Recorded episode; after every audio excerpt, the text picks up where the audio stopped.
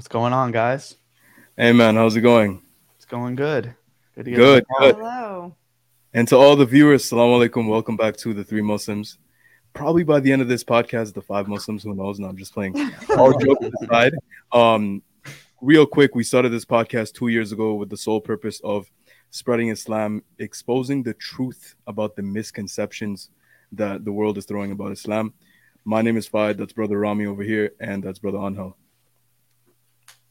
Amazing. It's great to meet you guys.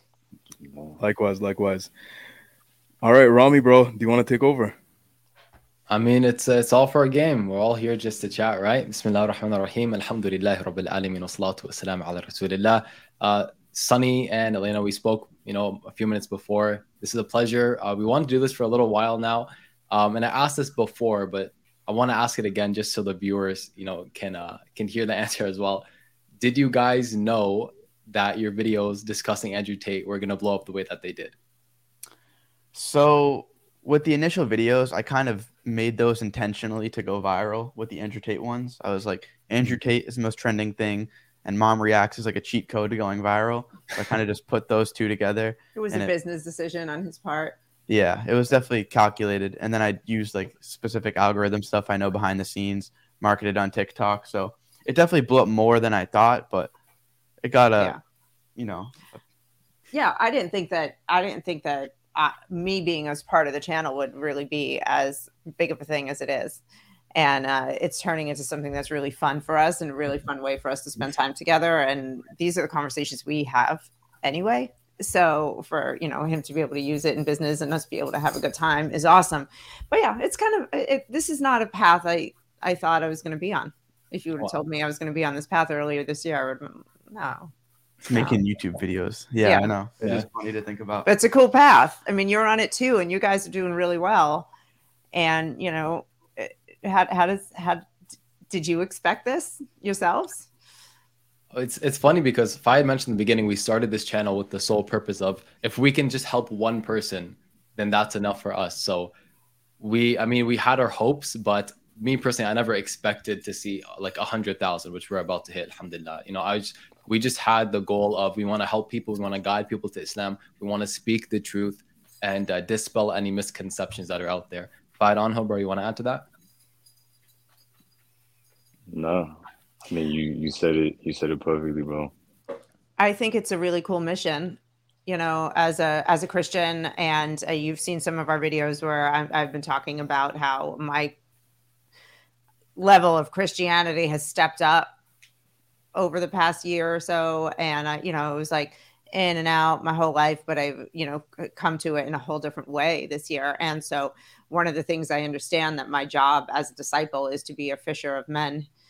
That's how it was put to you know jesus's disciples in in the in the bible. And you're doing that and you're you know not fishing for jesus of course but um I, I really think that whether i catch some fish or you catch some fish i think we're making we can make the world a better place by bringing people closer to god either way it's going to be better so it's very cool that that's your whole point i love it Absolutely, absolutely. And that doesn't mean a lot. And you know, it's actually it's funny because from our perspective, we would say that we are actually also fulfilling the, you know, fishing for Jesus kind of mission.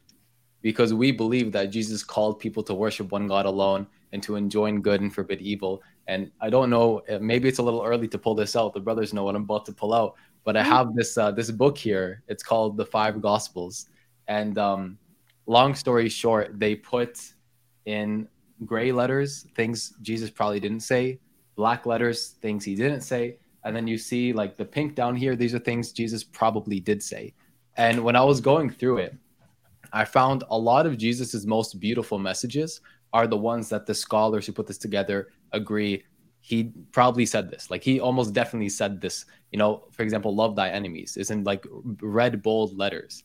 So messages like that are the ones that Muslims resonate with very, very kindly. And it's kind of that understanding of Jesus that we want to portray to the world. But for Elena, for you, I know that you mentioned recently you kind of came back to it. And Sunny, I know that you mentioned that you're interested in Islam because, you know, recently Andrew Tate accepted Islam and that kind of gauged your interest. So how are you both with you know Christianity, Islam, and spirituality? I mean, You go. I can go first. I've never like I I've grown up Christian, but I've never been too big into church myself. Like I've just never really resonated with it, you know. And my my view on Islam has always been very like Americanized, if if you know what I mean. Like I'm not surrounded by Muslims growing up. You know, I could only name like a couple handful that I went to school with or something like that. So I never really knew about the religion. Like even for the longest time when I would think about it, it's like in my mind, I wouldn't have ever thought Jesus would be the most mentioned prophet inside of the Quran. Like I, I, I think it's like yeah, a completely different religion. Like if I think of like Hinduism and it has like elephant, like I have no idea what's what was really going on inside. You know what I mean? Yeah. and seeing, you know, how many similarities there are inside the religions, especially with like core beliefs, has definitely changed my mind to it a ton over the last few months. You know. Absolutely, I, I agree. So yeah, again, we were we are taught everything we need to know about Islam through um, the media with a political slant that talks taught. You know, we learned about Islam through learning about terrorist political organizations who happen to also be Muslim, right? Hmm. And and it all just becomes one thing in the news, you know. And one of our big things is it, in all of our videos is we tell everybody don't believe what you see in the news look deeper look deeper go ask questions get more opinions do your own research and you know so for us it you know we're putting our money where our mouth is by really researching islam. And and i mm. and I, i'm glad that we're doing that. And for me this this you know my christian path without getting into it because it's been a long life you know all of it i don't want to bore you to death but God was always just on a throne in the sky and very distant, and that for is what Catholicism did for me. And you know, I've I've taken part more in um, actual Bible study and being more into the Baptist uh, sect of Christianity, which is you know really more biblical teachings and mission work. And I'm not doing any mission work yet, but like that's what they do. They really reach out into the community. So I have now a totally different relationship with God and with Jesus, and it's so much more awesome and real for me. So he hasn't had that experience yet. You know, we're just, I'm just bringing him into it because he was raised Catholic. He was raised with God on a throne, scary out there, not really in your heart. And where Islam comes in for me is I'm particularly fascinated with the study of it now and seeing the commonalities. That's where I'm at right now because I'm digging deeper and mm-hmm. deeper into the Old and New Testament and really starting to learn for the first time in my life in a way that's meaningful. And I'm, you know, what I learned from all these videos and all these conversations is where the common ground we have. And I think that that's so awesome. That to me mm-hmm. is like so beautiful that we have so much common ground. And I think that's a message that we need to spread. So, Absolutely. Mm-hmm. Absolutely. beautiful. There's there's a question that just comes straight to my mind if you guys don't mind me asking her. But did you know before, at least let's say before you started, you know, looking into Islam a little bit more, that it was also an Abrahamic faith? nope. Mm, I didn't know. I don't even have a long answer on that one. Just no. Okay. Yeah. Yeah, I mean, there's a lot I don't know. There's still a ton I don't. I mean, I, I've only scratched the surface on Christianity. I went to 12 years of Catholic school, and I feel like a new Christian. So, so I'm learning both of these, uh, both of these religions in parallel. It, it is how it feels. More, I know more about Christianity just because I did pick up something in all those years, but in in a really deeper biblical scholarly way, i this is a whole new world for me. So, Yeah. Oh, okay. learning that. Yeah. so you said that you grew up learning Catholicism, correct? Yes. Okay, mashallah. So it's actually amazing that you're saying what you're saying that you're doing what you're doing. You know, may God bless you because you you truly seem sincere in you know what you're saying, your story and everything. And, I'm sure there's there's way more to your story because you only you said like this much. But in Islam, like we're actually told to look for the answers, to read for ourselves, and we're told to not not just blindly follow what those before us are following. So, like our parents or our family in general, we're told to actually just like look for the answers yourself because if you're sincere, uh, God will show you everything. Yeah. So I think I think it's it's real beautiful that, that y'all are on this path. Thank you. It is for me. It's it, I mean it's every day. There's I'm I'm reading uh about Christianity or studying it. I'm watching videos. I watch more Christian just entertainment than I used to. And it's it's life changing to wake up in the morning and open a book about, you know, a book about the Bible or read a Bible verse on an app or something than to wake up and think about the um, you know, serial killer documentary that I watched the night before, which was, you know, spent years doing. And and it was entertaining, but where did it really what did it have an impact on my life? A positive impact? Wow. No, no, it doesn't. It's just empty entertainment. Yeah. And I'm not saying I'm never going to watch that again because hey, you know, we need dumb entertainment sometimes, but the priority in my life has completely shifted and it feels so good. Yeah, it's Right? I mean, it sounds like you guys can relate to Mhm. that. Mhm. Yeah. Yeah, yeah, yeah. So I have a question as well. Like, I'm sorry, I'm like, I'm, I'm taking it for you, but um, you said that you had a shift, and in this shift, that's when you started to uh, started becoming more spiritual, and you started uh, researching more, um, devoting yourself more. When would you say that this shift happened, and why would you say that this shift happened? it happened at a couple of different points in my life um, where I felt I, I kept going back to the church and I would go back and I would go every week for a few months and then it just wasn't connecting, right? But there were other moments, maybe at a retreat, a spiritual retreat with my one of my schools, where I really felt something special. But then it went away, and it just I always knew it was there, and then I would forget and just get caught up in life again because it never really plugged all the way in, right? So, um, about a year ago now or so, I started what I came across um, this TV show called The Chosen. Have you guys heard of it? Mhm. Oh gosh, it's awesome. Okay, so I'm going to go on a Chosen commercial now.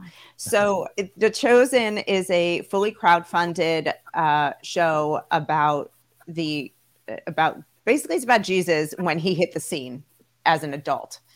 So it brings into play Jesus, how he found his disciples, who he chose, uh, the people, the, the Pharisees in the Jewish community who were like, who is this guy? You know, he's a charlatan, he's a sorcerer, he's nonsense, he's pretending to be saying he's God. You know, um, they were saying he was a blasphemer. And then you had the Romans and all the politics, and they were not happy with him either.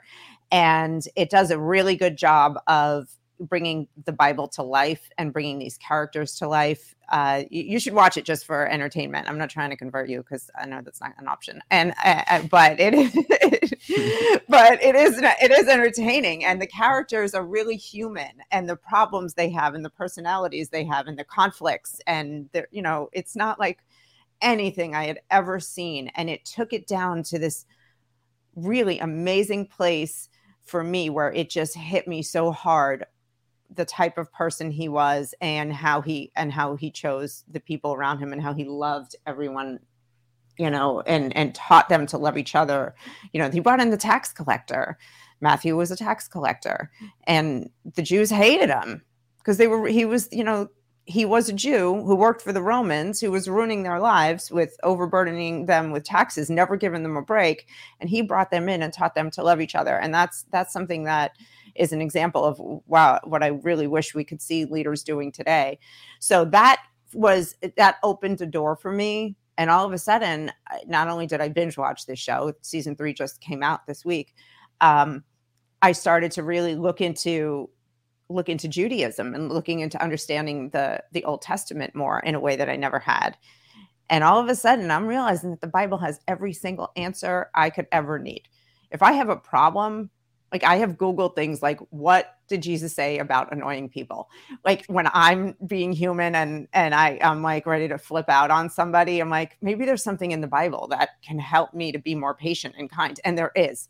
No matter what you ask it's in there and that's kind of crazy. Mm-hmm. And the things we've learned about the quran like all the science predictions that muhammad you know put you know told and were eventually put down on paper it it's wild you know how these things all the answers are there money love relationships business um just you name it sickness you name it it's all in there and for me it's just opened up this whole world and i just signed up i haven't even told you yet but i just signed up to take the um there's a seminary course at the church that I just joined, and it starts at the end of January, and it's a four semester course that I could take for credit or I can just audit. I'm just auditing it. I don't need to be an official, some you know, I don't need to be official theologian. I don't need a degree. I just want it for myself because I'm just fascinated now. And then so mm-hmm. that's where it it just happened, and I'm just I I'm never turning back.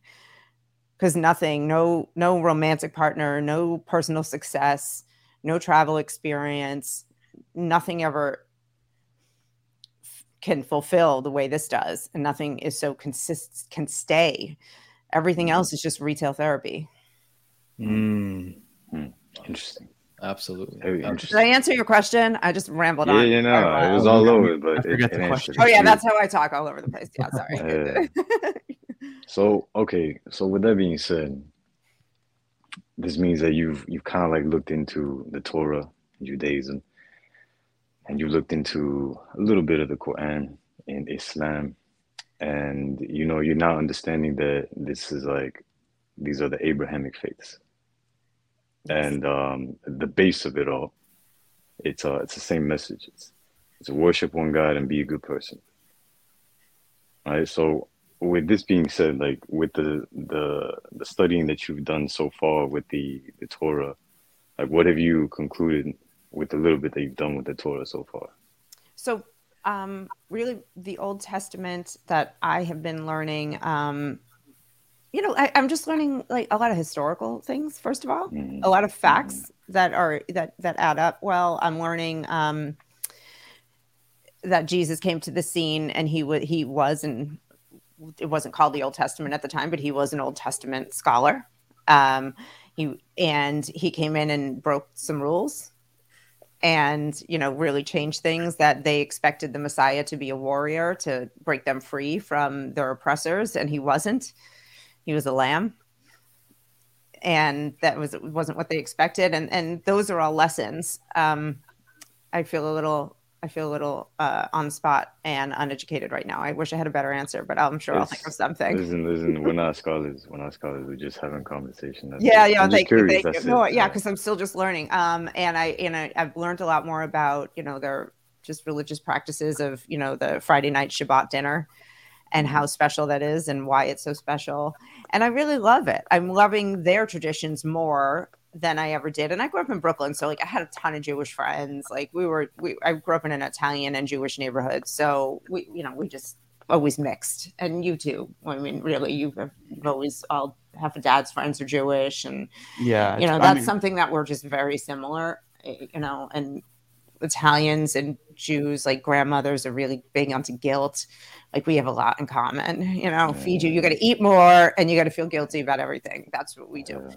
so um but learning on a more spiritual level makes me appreciate them more Yeah, yeah, of course. So, with that being said, what do you guys, what do you, both of y'all's, what are y'all's thoughts on uh, Moses? Peace be upon him. Moses, uh, my understanding is, you know, he was a, a very important prophet. Um, I know Moses, David, and Jesus had, uh, I forget, what do they call that alliance? There was like a, an alliance between the three of them that they they had a name for it. They were real, they were they got together at some point. This is so ignorant. You talking Um, about you talking about uh, Moses, Jesus, and who? David. David. I mean, they're they're three Muslims. That's what I know. I don't have too many thoughts on Moses. Like I, I don't know much about him. yeah moses was another wasn't just a just another very important prophet you know bringing forth the 10 commandments and uh, bringing messages of god. And then you know i know jesus came along and was like yay moses. He was into him too. I don't i don't have a scholarly answer on that one either. What do you tell me your thoughts. Like what made you ask that question? Because i i, I really i have so much more to learn Okay, so the reason I asked is because, you know, I grew up Catholic. And then from Catholicism, Um, I, you know, branched into Christianity. I became atheist for a while because of a lot of things were happening in my life. I was um, it's kind of angry because I didn't understand like if, if, if God existed, why why am I experiencing these things? Like why is this going on here? Mm. Um, but I came back. Know, I, I started looking into like all different religions, like Hinduism, Taoism, Buddhism, all this stuff, and I ended up back in Christianity. And from there, I had a lot of questions. And the more that I read the Bible, I was just very curious, very very curious.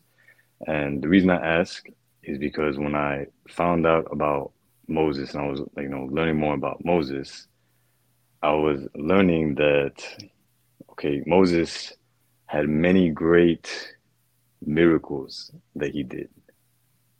You know, like he Mhm. parted Parting the the sea. Red Sea. Yeah, Yeah, that was yeah, yeah, pretty, he parted that was the pretty sea. cool. Yeah. It's pretty dope. I'm not gonna lie to you. It's pretty dope.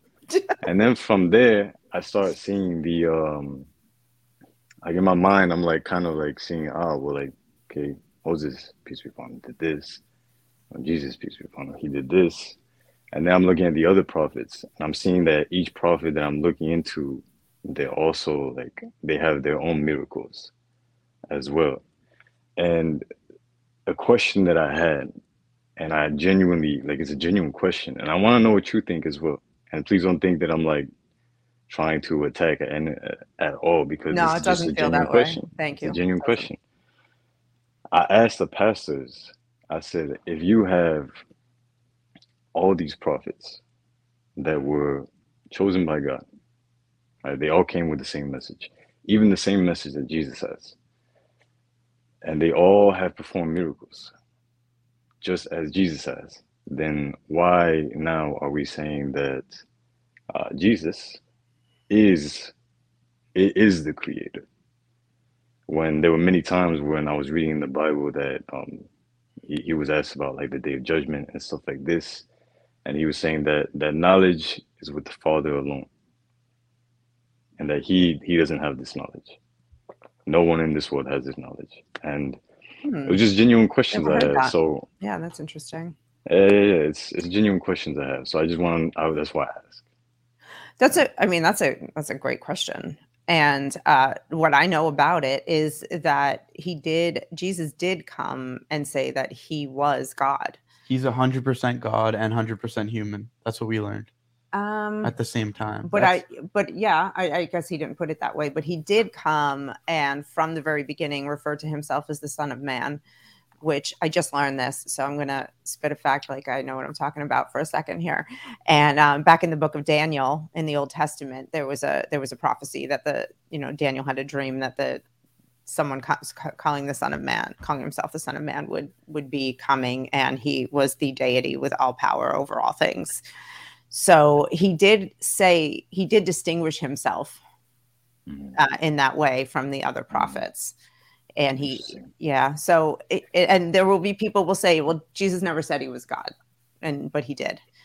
And there was another instance um, where he was when he was walking on water and he said fear not i am. And in the i am he was repeating language that god had actually spoken to moses at one point. Um, so he i think that's answers your question and i don't know if they answered it at the time but that and that but then for me that raises the question of you know 600 years later muhammad comes along and as i'm learning about your religion you know how does that jive how does that jive with jesus saying he's god you know and the holy trinity and This i know is- that there's yeah. conversation around well the holy trinity can't exist but um it's almost like branches of the same tree for to use an imperfect analogy is how we see it Mhm. Yeah. And this is this is why like I have that genuine curiosity, and this is what led me to, I guess, even consider reading the Quran. Because at this point, I'm still Christian. I'm still, you know, looking into these things, and it was like a genuine question. Like, okay, if all this is this, then how come you have this prophet, this final, final prophet that comes down? and he's saying the same message that every single other prophet has said. And he makes claims, and the claims that he made is that uh, this is preserved and it will continue to be preserved. And to this day, the Quran is preserved. So this is like it just raised genuine questions inside of me. And this is like again, this is not what actually led me to Islam. This is just what aroused curiosity and questions. Right. And, Right. and this is why I ask. Because I I see that you're you're starting to look into these things. So I just I want to know where you guys are at. Yeah. Wait. So, so the Quran hasn't changed at all, right? No. Mm-mm. Wow. How many times has the like? What's the difference from the Bible? Since so, so this is this is what I'm learning. So the word on the street is that the Bible's changed and it's all been made, it's all been redone, and it continues to be rewritten, but it hasn't. So I'm reading that I, you've heard me mention the the movie The Case for Christ Mhm. by. There's like, uh, like some like bell ringing sound from someone. as the I'm dog. Sorry, the dog. Okay, well, no worries, we, no worries. take, we forgot to take off his collar. Sorry. It's all good. It's all good. Yeah. He likes to he he always and he always likes to you know get his get his moment in the spotlight and you know Uh, uh, he is very handsome if you ever get if we ever put him on um so it, i'm reading the the we watched the movie the case for christ about a man named a journalist very um, acclaimed journalist who decided to try to prove that jesus christ wasn't real and that he wasn't really the the messiah and that the resurrection was a farce and all that. And he set out to to do that. And in doing it he discovered he could find nothing but more and more and more evidence and proof that it was in fact true and it really did happen. And so i'm reading the so the book that he that he wrote on it because the movie is you know dramatization and it's a really good starting place but i'm reading his book and there and he he talked with uh archaeologists biblical scholars theologians historical scholars um medical doctors, psychologists. I'm only 100 pages in and I'm already overwhelmed with how much I've learned. I'm already planning on finishing it and going back to page one so I can learn these things and use those as a, a springboard for more research. But one of the things he talks about is that, you know, very early on, it was the four gospels that were that actually have tremendous consistency and they have not changed. They have consistency with each other on all the main points, and they have not changed throughout the years. And then there, you know, there's all these other books that were written by different people as the years went on, but all the things that are written in the first 100, 150 years after Christ's death are considered to be the most valid um, based on the same standards that are applied to any historical documents. So it's a myth. So That is in all this in this stuff that you're reading, it it shows the actual sources where Yeah. like it shows that there is no change. Yeah, yeah, it shows that exactly that, and it'll show where there are changes um, that things were changed in translation. They're acknowledged and uh, clarified or explained. Do people memorize the Bible? I don't know. I I don't I don't. Because isn't that's that a thing same with the Quran? Like people Yeah. memorize it. all. yeah, Rami, do you want to go into that a little bit? Yeah, Yeah. tell us about that. Yeah, so Allah says in the Quran um, that He, I'm gonna paraphrase a little bit, but He He revealed the Quran in the way so it's it's it's compact and it's easy to to remember. So I think there's about maybe six thousand verses in the Quran, and it's it's presented in a way where it's very easy to remember. You can maybe see it as like it rhymes a lot of the time. It has a lot of the same words used multiple times, so it's it's not difficult for even kids to memorize, and that's why you have many kids around the world, not just in Muslim majority countries, but even here in the West, who spend two years memorizing the Quran and they remember it basically for the rest of their life. Um, and this is why the Quran was so preserved, Mm, because from the very beginning, this is what the Prophet Muhammad, peace be upon him, taught the people to do, and that the Quran actually means that which is recited.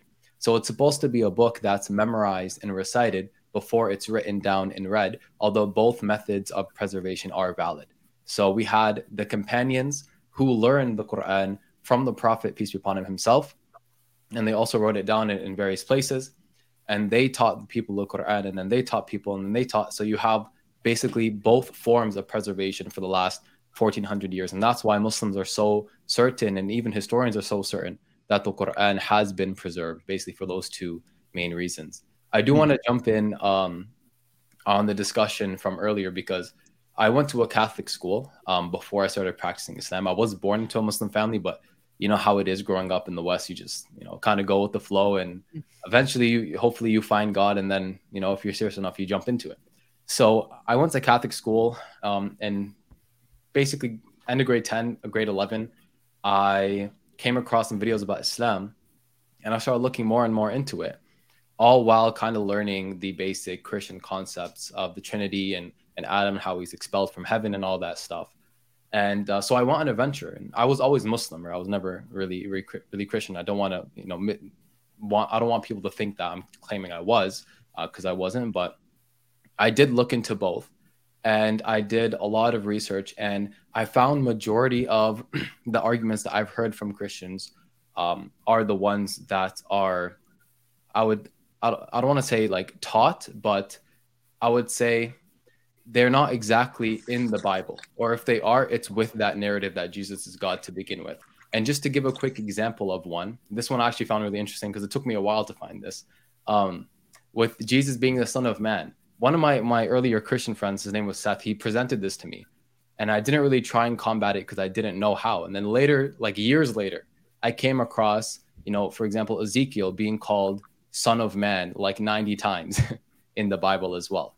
So you know that would raise some alarms for some people and mm-hmm. myself mm-hmm. included. It's like if jesus is the son of man why is ezekiel also being called son of man uh, in this kind of enlightening yeah, way? that's interesting. I'm gonna look and um, i can uh, it's actually in the book of ezekiel i think from the very beginning all throughout. It's kind of like a theme. It's like he has a dream oh son of man you know uh, take the scripture oh son of man eat what is before you and go speak to the people of israel you know oh son of man so on and so forth.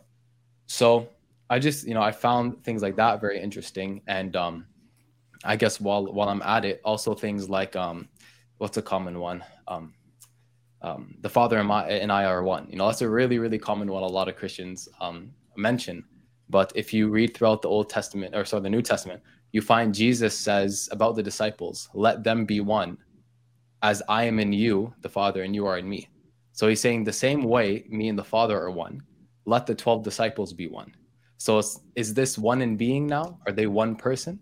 And there's more context given when you read uh, what Paul wrote. I forget exactly where, but he said the one who plants the seed and the one who waters it are one. So this shows that it's like they're one in purpose now. And it's beautiful because you had mentioned the similarities between Christianity, Judaism, and Islam. And I, I loved what I was hearing because there are genuinely so many um, similarities. And when we first made the video, I was just kind of stuck on the differences so when you had mentioned that, I was like, well, it's fairly different. It's going to be hard for us to, you know, unite and all that stuff. But um, thinking about it now, especially with your kind of goal with religion, having a good community, having a good relationship with God, these are things that are so strongly encouraged in Islam that you basically cannot have Islam without those things. That's how fundamental these things are to our religion. Um, uh, even things like um, there is something you mentioned about the community and how Jesus could turn these people, you know, who hated each other or were very far from each other into loving people, into good people, to mm-hmm. go and transform society. I, I found that very beautiful because that's what we believe Jesus, you know, or any prophet messenger can do. And when you look at the Prophet Muhammad, I think this is a great resemblance between the two. Um, he, peace be upon him, he came to a tribe that was tribalistic. He went to a people that were tribalistic, literally like engaging in tribal wars, doing like horrendous things. And he basically got all of them to unite in a way where, in less, basically in a few decades, they conquered Rome. The same Romans that were persecuting Jesus, they were stronger back then, um, and the Persians as well. You know, the, this Muslim, small little like Bedouin Arab people got together under the banner of believing in one God they dispelled all their basically hatred for each other and they went showed up on the romans doorstep and conquered them. They went to the persians showed up on the doorstep and conquered them. They went basically to the borders of china. They went essentially all around the world and now we have you know islam basically worldwide today. So that's cool. yeah that's that's something that's always been surprising um, to me but i, I want to hear a little more from you and and sunny as well when it comes to Islam, especially in the beginning, when you know you heard Andrew Tate convert and all that, and up until now, when you're learning all, all these things about Islam, I know you mentioned scientific miracles. What has really stood out to you um, that makes you think, wow, you know, that's something that's special? Because you seem to have a, a keen sense of interest. I'd probably say the scientific miracles. That's kind of more the stuff that I'm into. So hearing all of the miracles that couldn't have possibly been known at the time, but are proven to be true now, I probably thought thought that that was the most, um, I guess, remarkable thing inside of it. What would you say? Is it the scientific stuff, or is it like I feel like it'd be the similarities for you? Um, the scientific stuff is fascinating. Another thing is um it's not in the Quran, but the biggest thing I've noticed about Islam is like the brotherhood with it. So I've talked about this. There's like this might be a bad example. But with like black dudes or something, if they're at a party where it's like mostly white people, they have like that, that connection. And with Christians and stuff, I feel like there isn't that as much of a connection where, you know, you meet another Christian and it's like, oh, that's it's like everyone it just feels like everyone's a christian. If you tell someone that it doesn't really mean as much. But then i've been out with muslims where they meet other muslims and they're like habibi like, and then they're like um they have like that, that brotherhood. And i'm like i don't know that that also stands out to me and It it oh go ahead. I'll let you no finish. that's that's the majority of my point and I, I countered you on this. I countered you on this because he made it seem in his first commentary on it that it was like no one else does this, and I'm like, all right, that's not true. It's not true. First of all, just culturally, Italians do. Like the men, there's there's a handshake and a hug and a kiss among men, uh, and it's regular and it's uh, you know it's very warm. Um, now that I'm in a different type of church where I'm now making uh, acquaintances and friends with people who are can actually I can actually talk about the Bible with, there is like this whole other level connection. So what I think the difference is is is that, you know, you guys take your religion, you know, you let your religion drive your life. And so here I'm finding Christians who let their religion, who let their belief in God, let God run. You know, the whole Jesus take the wheel thing is very real. And uh, it's not just an expression that you use when things are going wrong like just let him drive all the time because he knows better is is really more of the mindset and so I, I i feel that with those you know paisans to use an italian expression and it, it's a it, it- which is a, a means brother is a brotherhood you know or sisterhood. And so i i just don't think it's as unique as sunny does but i think the real point is that sunny's impressed by it. And i think it is impressive you know that that closeness and that brotherhood. That before we came on live tonight rami you you said the other brothers aren't here yet. And i said oh your brothers? Like i thought you were real you know you were three brothers. And he said no no no just in the brotherhood. I was all right cool. Yeah make it so and i think that's beautiful Yeah, it's it goes to say that like it, it can be found elsewhere. It's not just in Islam where you find this brotherhood or sisterhood as well for the sisters, hmm but it's in Islam. We're told by the Prophet Muhammad in one of the hadiths. Now the hadiths are narrations. It's basically what the Prophet said, um, and they're all authenticated. So any hadith that we take to be as like okay, he actually said this. There's a chain of narration that you have scholars who are actually doing due diligence and like really just going through a process to either credit it or discredit it. Now, in one of these hadiths, the Prophet Muhammad, peace and blessings be upon him, he said that um, you should love for your brother what you love for yourself. And that's something that, if you look in the Bible, it, it's fairly in there. It's fairly in there saying that you should love for um, Your another. neighbor. Exactly. It's it's the Yeah. same. It's the same message, correct?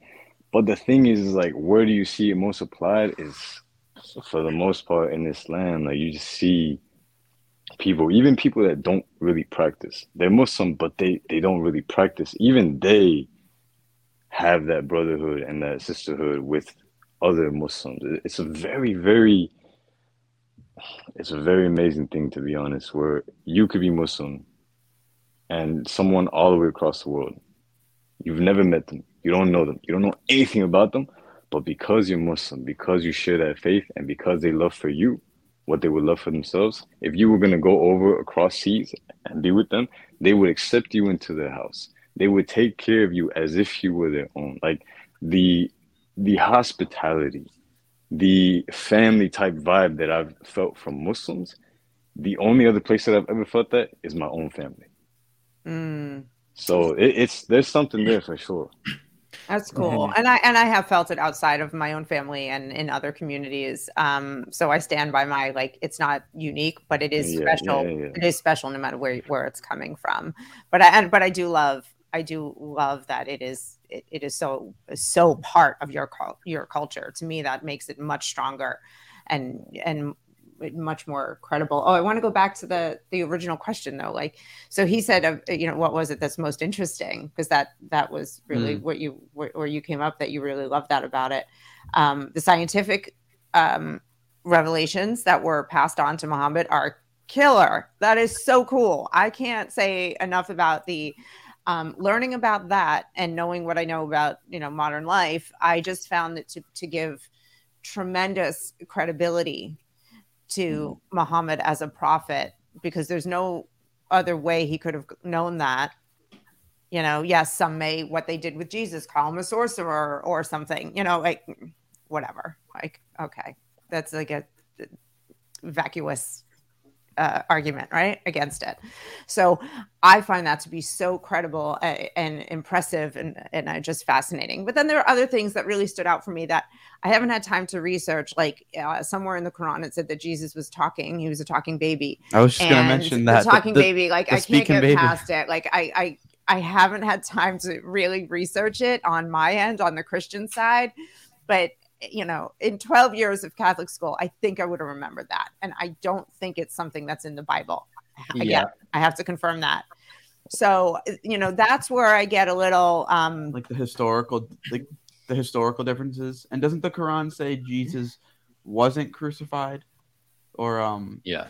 Mhm. Right. right, Yeah, it and does. and there is actually a lot of a lot of historical proof that he was so those two things are are sticking points for me and it doesn't discredit the religion for me Yeah. because i you know but it does historically i i need to do a lot more homework because i i do tend to believe something that was written within a hundred years of jesus's death as being Mhm. more accurate than something that was written about jesus 600 years later Right. whether it was written by Muhammad or anybody. Yeah. Yeah. that's 100 100%. Yeah, And I so- think that's very fair. Oh, sorry, sorry. Please finish your Yeah, no, that's it. That's it. Those are eh, really super interesting points, though. Yeah. All of them.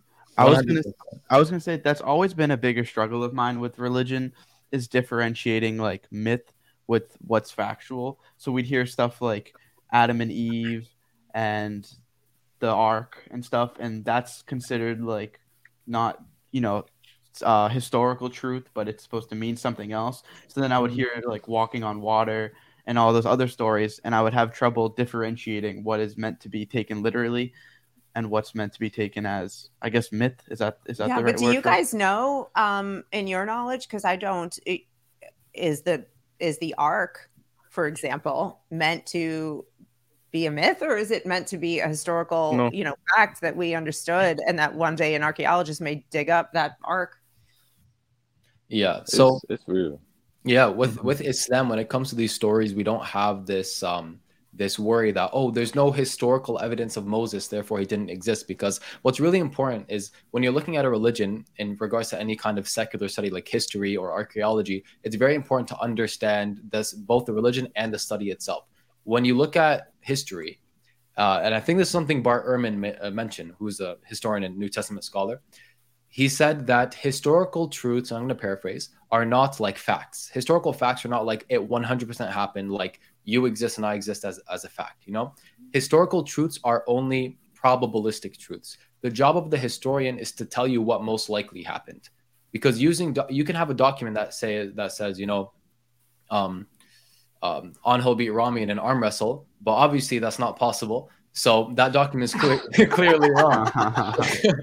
so obviously that document is clearly wrong. So the job of the historian is to show what most likely happened. So you'll you'll and by the way, I want to add that the reason kind of Christians or people who who believe in the Bible, some of them want to say that these are myths is because of things like you know when evolution comes, they some of them kind of folded over, and with things like the belief that the universe is six thousand years old. I know not everyone Christian, not every Christian believes that, but some of them have adopted. Well, it can't be literal um, for these reasons. You know that that would mean the flood would have would would be less than six thousand years ago, and there was no great flood six thousand years ago. There was a flood much much earlier than that, a great flood. And if you look up Mount Judi, it's in Turkey. You'll see some pictures of a crevice that looks like a boat landed in it. And it's really interesting because side note, the Quran says that the ark landed on Mount Judi. So that's why it's so fascinating for Muslims when they see that. That's wild. Yeah, see, Yeah. that's cool. Have Have you been to any places where you had like crazy? I don't know if revelations is the right word, but you felt like something uh, significant when you went somewhere, whether it was a place like Mount Judi or anything like that. That's all Fayed, bro. Fayed. And all Yeah, that. Fayed. Yeah, We- Fayed, we haven't to- heard anything from you. I want to hear it. Besides the Lakers, I mean, I mean the Dodgers. is that the Dodgers hat, right? the Dodgers. So I Yeah, went to I went to Umrah, which is kind of like a pilgrimage, right? So in Islam, we have one of the five pillars of Islam, which is called Hajj, and Hajj is the actual pilgrimage that we're ordained or I guess prescribed as Muslims to do at least once in our life if we have the ability financially, mentally, physically to do so. Um, but Umrah is kind of like a voluntary mini pilgrimage, right? So when I went to do that in Saudi Arabia in Mecca, there's a place, it's a mountain, it's called Jabal al Nur. And when you go to that mountain, it's like an arduous climb. It was it was pretty rough. I did this with my mother. And when you get to the top, that's basically the place that Prophet Muhammad, peace be upon him, was when he would get revelation. That's when he that's where he was when he first got um angel Gabriel, peace be upon him, who came and uh gave revelation basically. So when I first went there, just the emotions being there and just feeling that wow, this is where he was, peace be upon him, getting revelation to spread Islam to mankind. It was it was a different type of feeling than just studying about it or reading about it. Physically being there, it's a game changer. I've heard Christians tell similar stories of going to Calvary and you know Bethlehem and all the places where certain big historical things happen.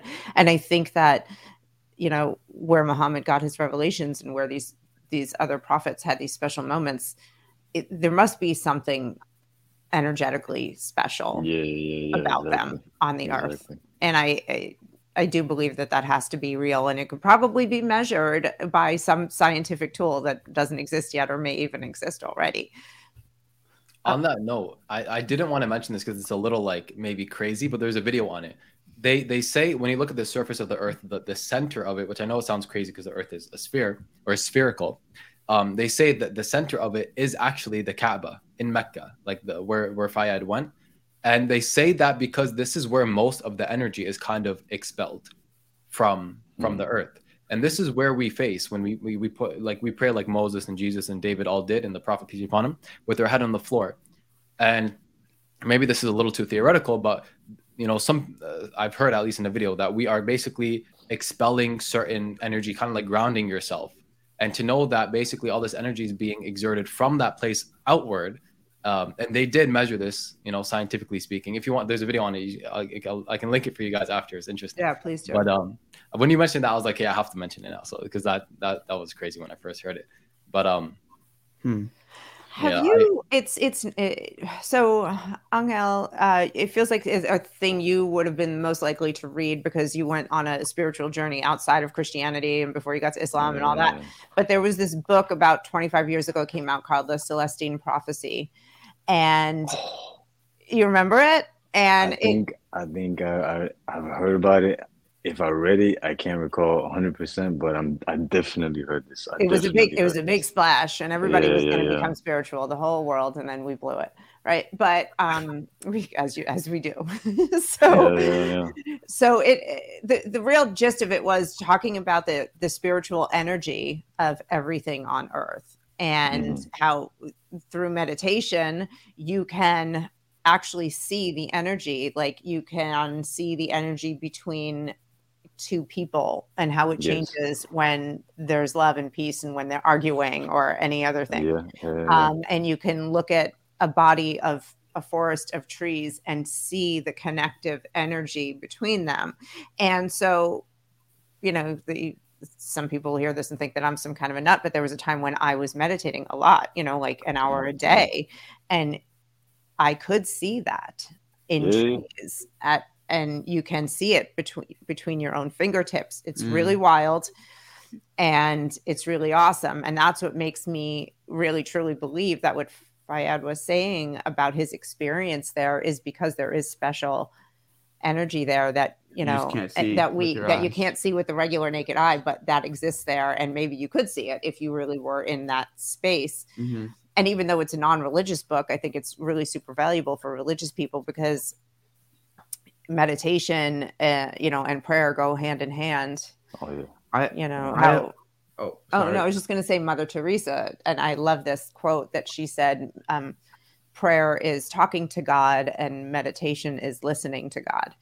Yeah, yeah, this. And I think it's good for Mm. everybody, no matter what your religion is. So I was gonna ask. This might be haram. I don't know.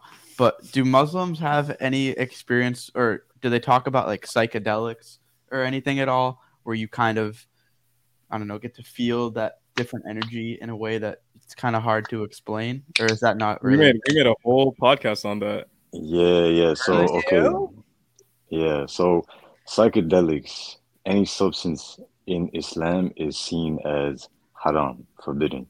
Why is this? It's because there's a saying where if you want to ask God something, you pick the phone up. And when God gives you the message, you put the phone down, you hang up. Because that's it. Like he's giving you something that 10 times out of 10 is going to be so much that you really have to sit with that and like really reflect on it before you can actually put it to use. When you take a psychedelic, it's as if you pick the phone up and you can't put it down until the psychedelic trip is over. So while people receive many different things and while people experience many different things and see different things and all this stuff, God says in the Quran that in these things, there's some benefit, but the harm outweighs the benefit. hmm And so if the phone is picked up and you can't put the phone down, let's say you receive a hundred messages from God. How are you going to make use of these hundred messages?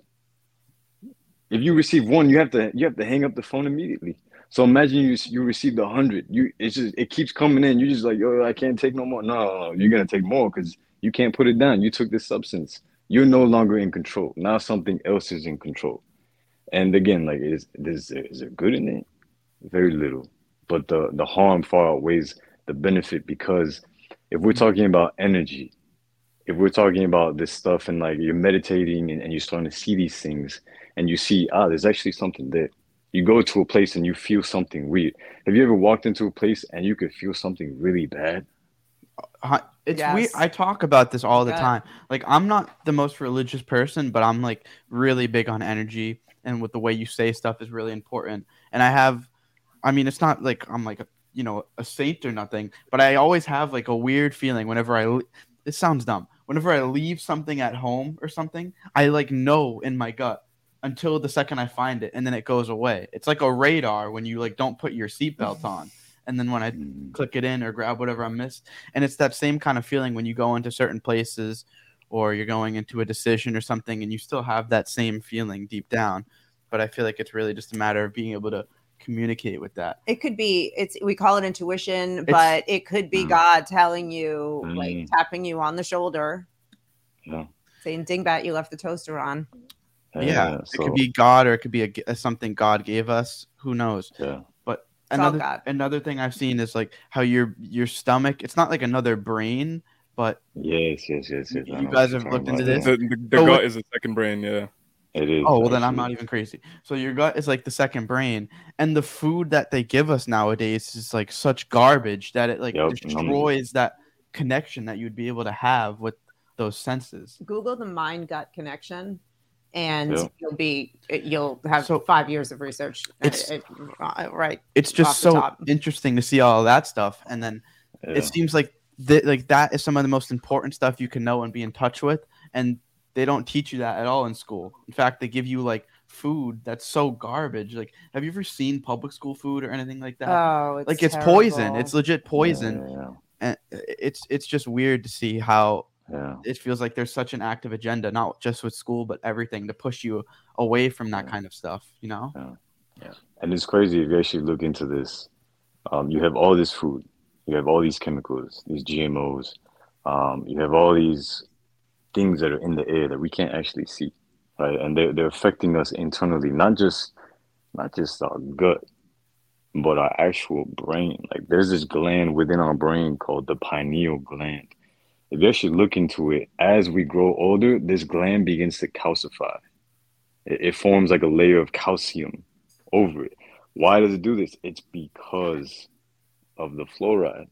It's because of the hormones. It's because of all this stuff that's in our environment that our body is trying to almost like cycle out, like trying to like filter it out, and it's being deposited right here. So again, there's many things Wow. here, and what's crazy is that okay, you have all this stuff. Now, if you were to fast, right? Have you ever done a water fast by any chance? No.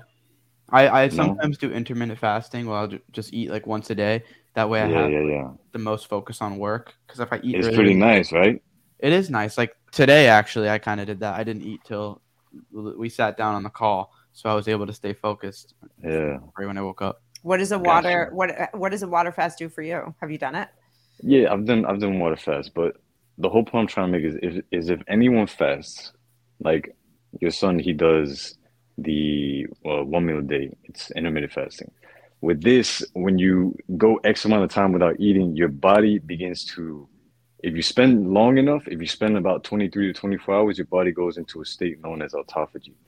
Um, if you keep going, your body goes into ketosis, and your body is just God has created your body in such a way where it functions ama- amazingly. Now, the whole point I'm trying to make is that when you fast, you're actually allowing your body to heal itself. You're allowing your body to cleanse itself.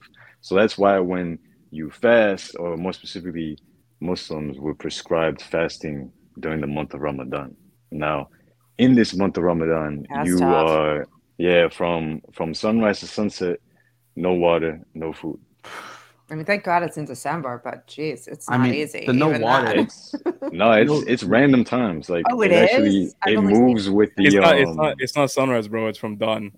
Fajr. Oh, my bad, my bad. No, no, you me, good, forgive me. What's the difference? What's the difference between So- sunrise and dawn? so Listen, the first, so we have five daily prayers as Muslims, right? I'm sure most people know that. The Mhm. first prayer is called Fajr. So that happens when it's dawn, which is about an hour to two, give or take, from sunrise. So as soon as it hits dawn, that's when we got to start fasting. And Mhm. we go basically until what Brother Anhel said, which is sunset. Yeah. And in that time, it's not even a water fast, it's a dry fast. So no food, yeah. no water, no medications, more or less, no intimacy with your spouse.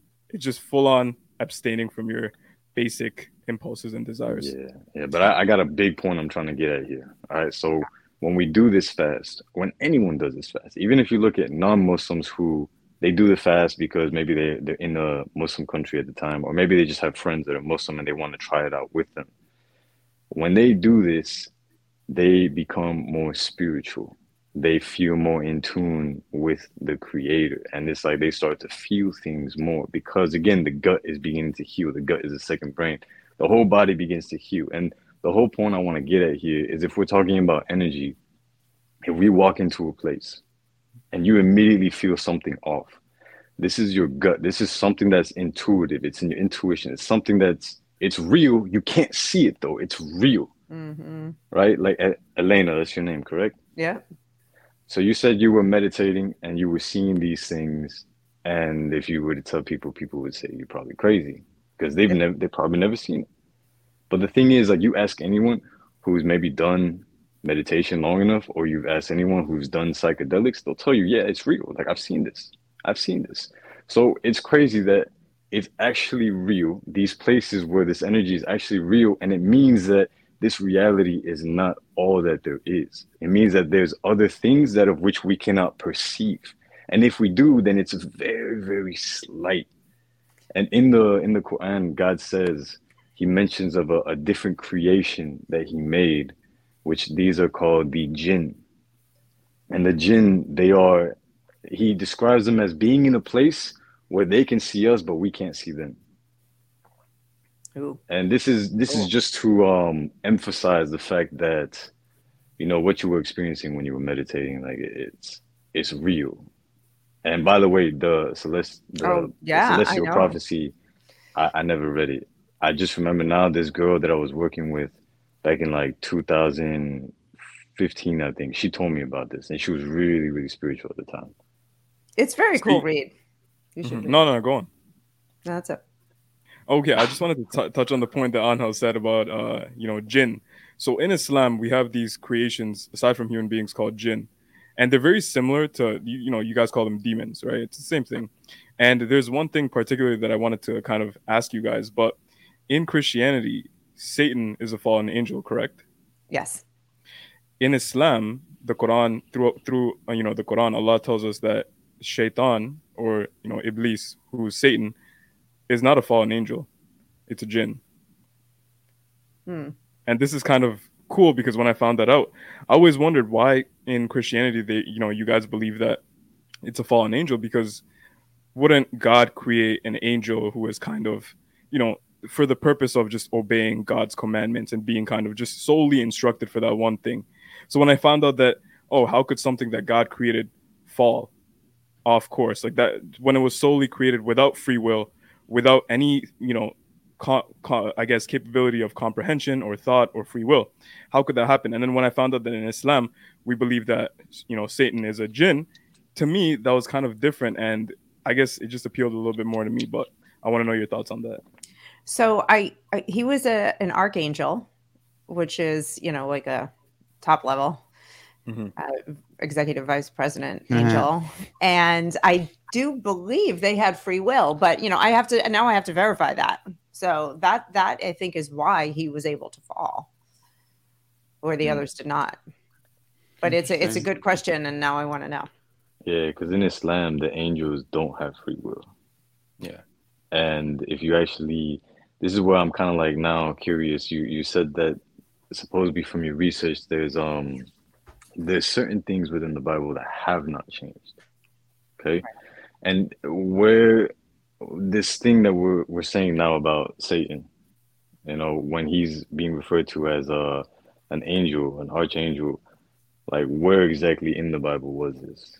And if Right. it if it if it's in a place where it was altered, well then how how much can you actually believe what was being said? And if you if if we see the angels as as having no free will, but then we see the jinn, jinn are another creation kind of like us, they also have free will.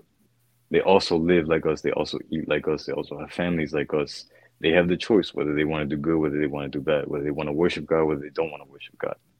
So it's like in, in the Quran, uh, Satan was this jinn that was like basically like the top of the top, like how you said this archangel is the top of the top. Well, he was this jinn that was the top of the top. That so much so that he was actually brought close to God.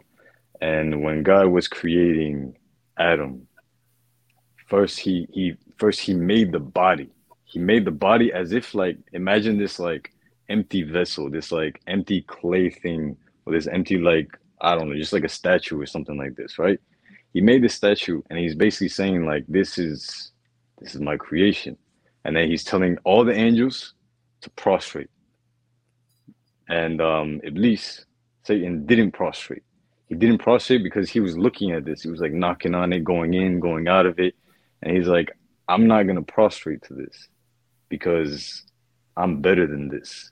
Like you made me of a smokeless fire, yet here you made this creation of of dirt.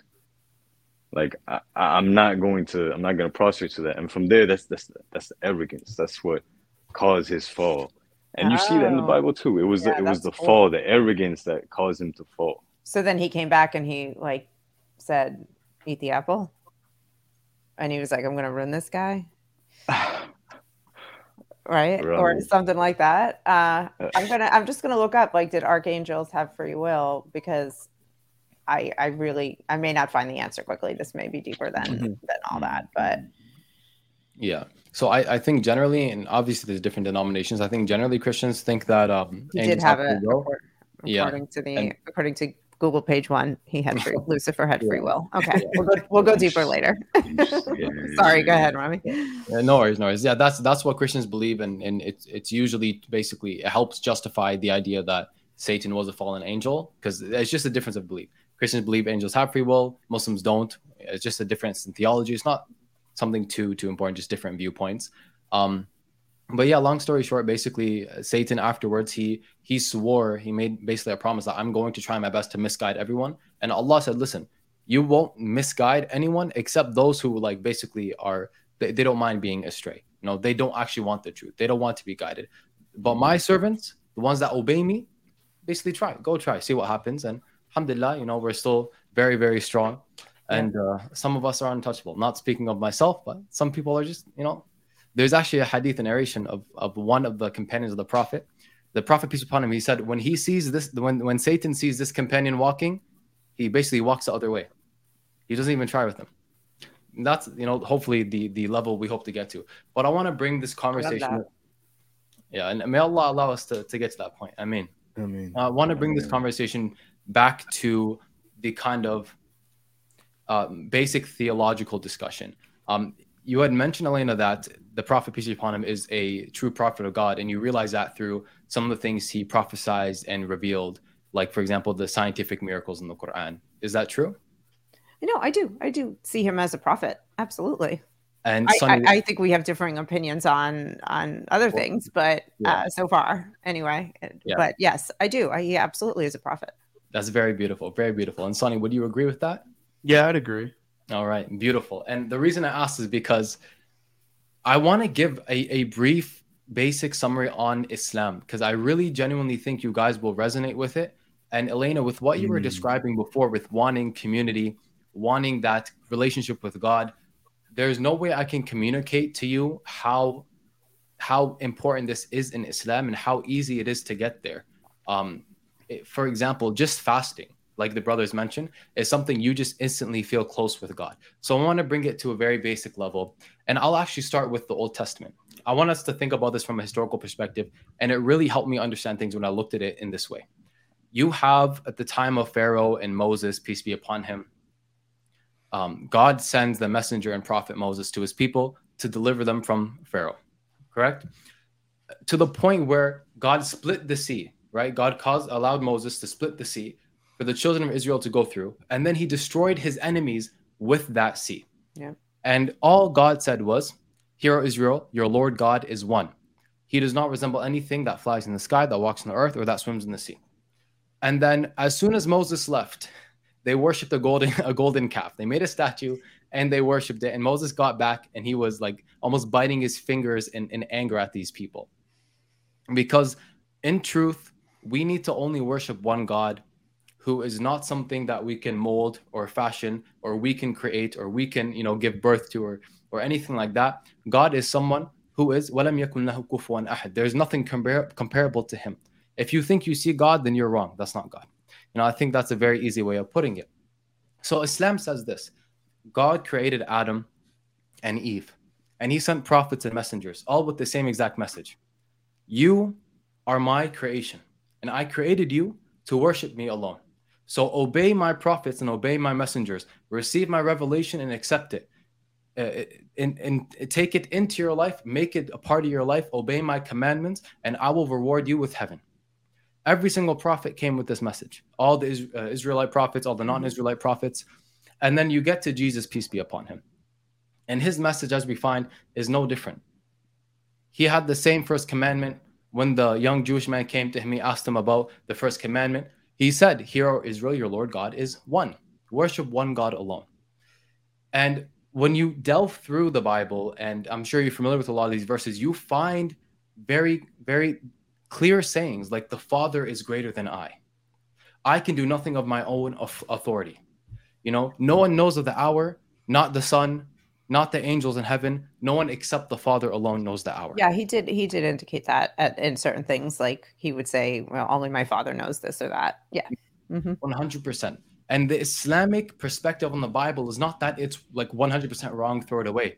Actually, when the when the companions brought the Bible, the Old Testament to the prophet, he said this is a good book. That's actually what he said. Because there are things in there that we believe is is legit. Like when Moses went to his people and said, you know, uh, worship one God alone, and when he condemned them for worshiping the worshiping golden calf, and when Jesus came and he said, um, you know, the Father is greater than I, worship one God alone, all these things. We believe Jesus said that 100%. But what happened? And I mentioned this in the original video. I don't know if you if you guys watched it or not. What happened? Jesus, and I'm willing to claim this strongly, got lost in translation, lost in transmission. Now, what does that mean? That means Jesus very clearly came. He had one message. But after he left, we don't believe he died. You guys do. And I want to talk about that a little bit towards the end. After he left, there were people that came and claimed things about Jesus and the religion that Jesus himself and even some of the disciples never claimed. For example, Paul went to the Romans and he told them basically, don't worry about the law.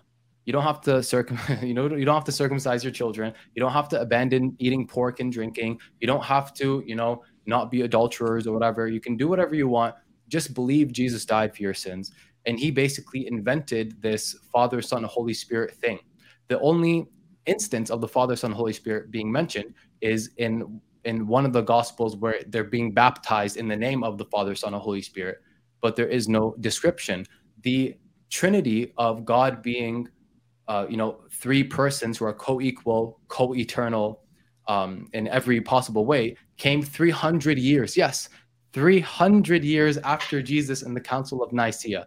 Even Paul himself believed that the Father was an authority over Jesus because he wrote that um, the head of man is Christ and the head of Christ is the Father.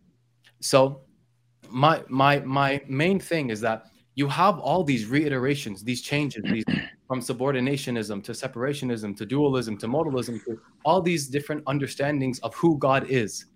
When the most basic, beautiful, clear one that Jesus came with was there the whole time, worship one God alone.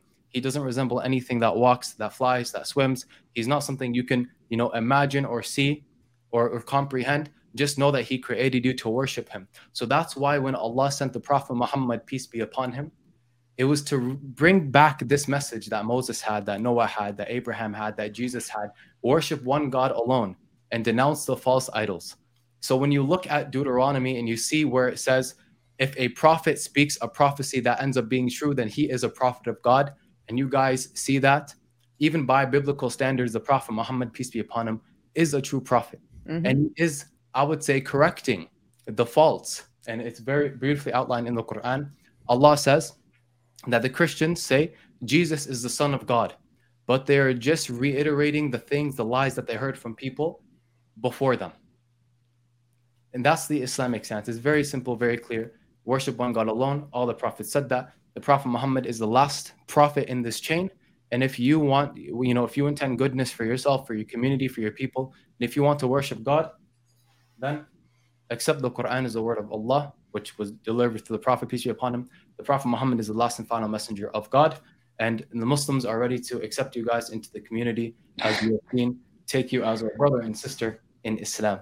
All right, but Jesus is coming back any minute. So you know, we, we have that we have that to contend with too, right? Okay, I hope one of them comes back because we need them. I don't know, one hundred percent how they'd be, how the world. I joke, but we do.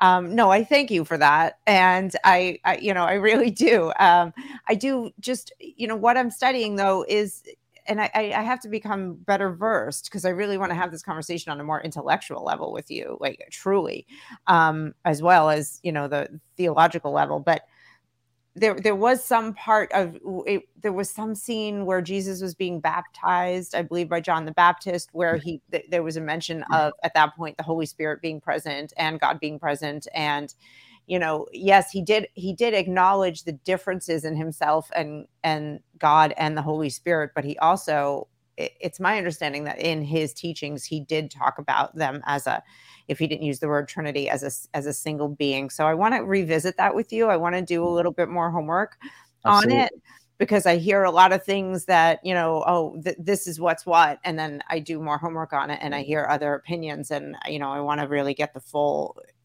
the full picture. Mm-hmm. Um, you know, then there's Jesus's death you mentioned. Yeah, yeah. We could talk about that now if, if you're curious about the Islamic uh, position, because um, when Sunny Yeah. mentioned it, I I, I did want to jump in and, and say something, uh, but I, I I lost track. I tend to do that. I know. Well, we could, we could, yeah. This, this, there are a lot of things that we've had to leave on the table here tonight, Yeah. just in the as in the, the the interest of being respectful and letting letting other people go on. But I would love to hear your um your teachings on the death of Jesus.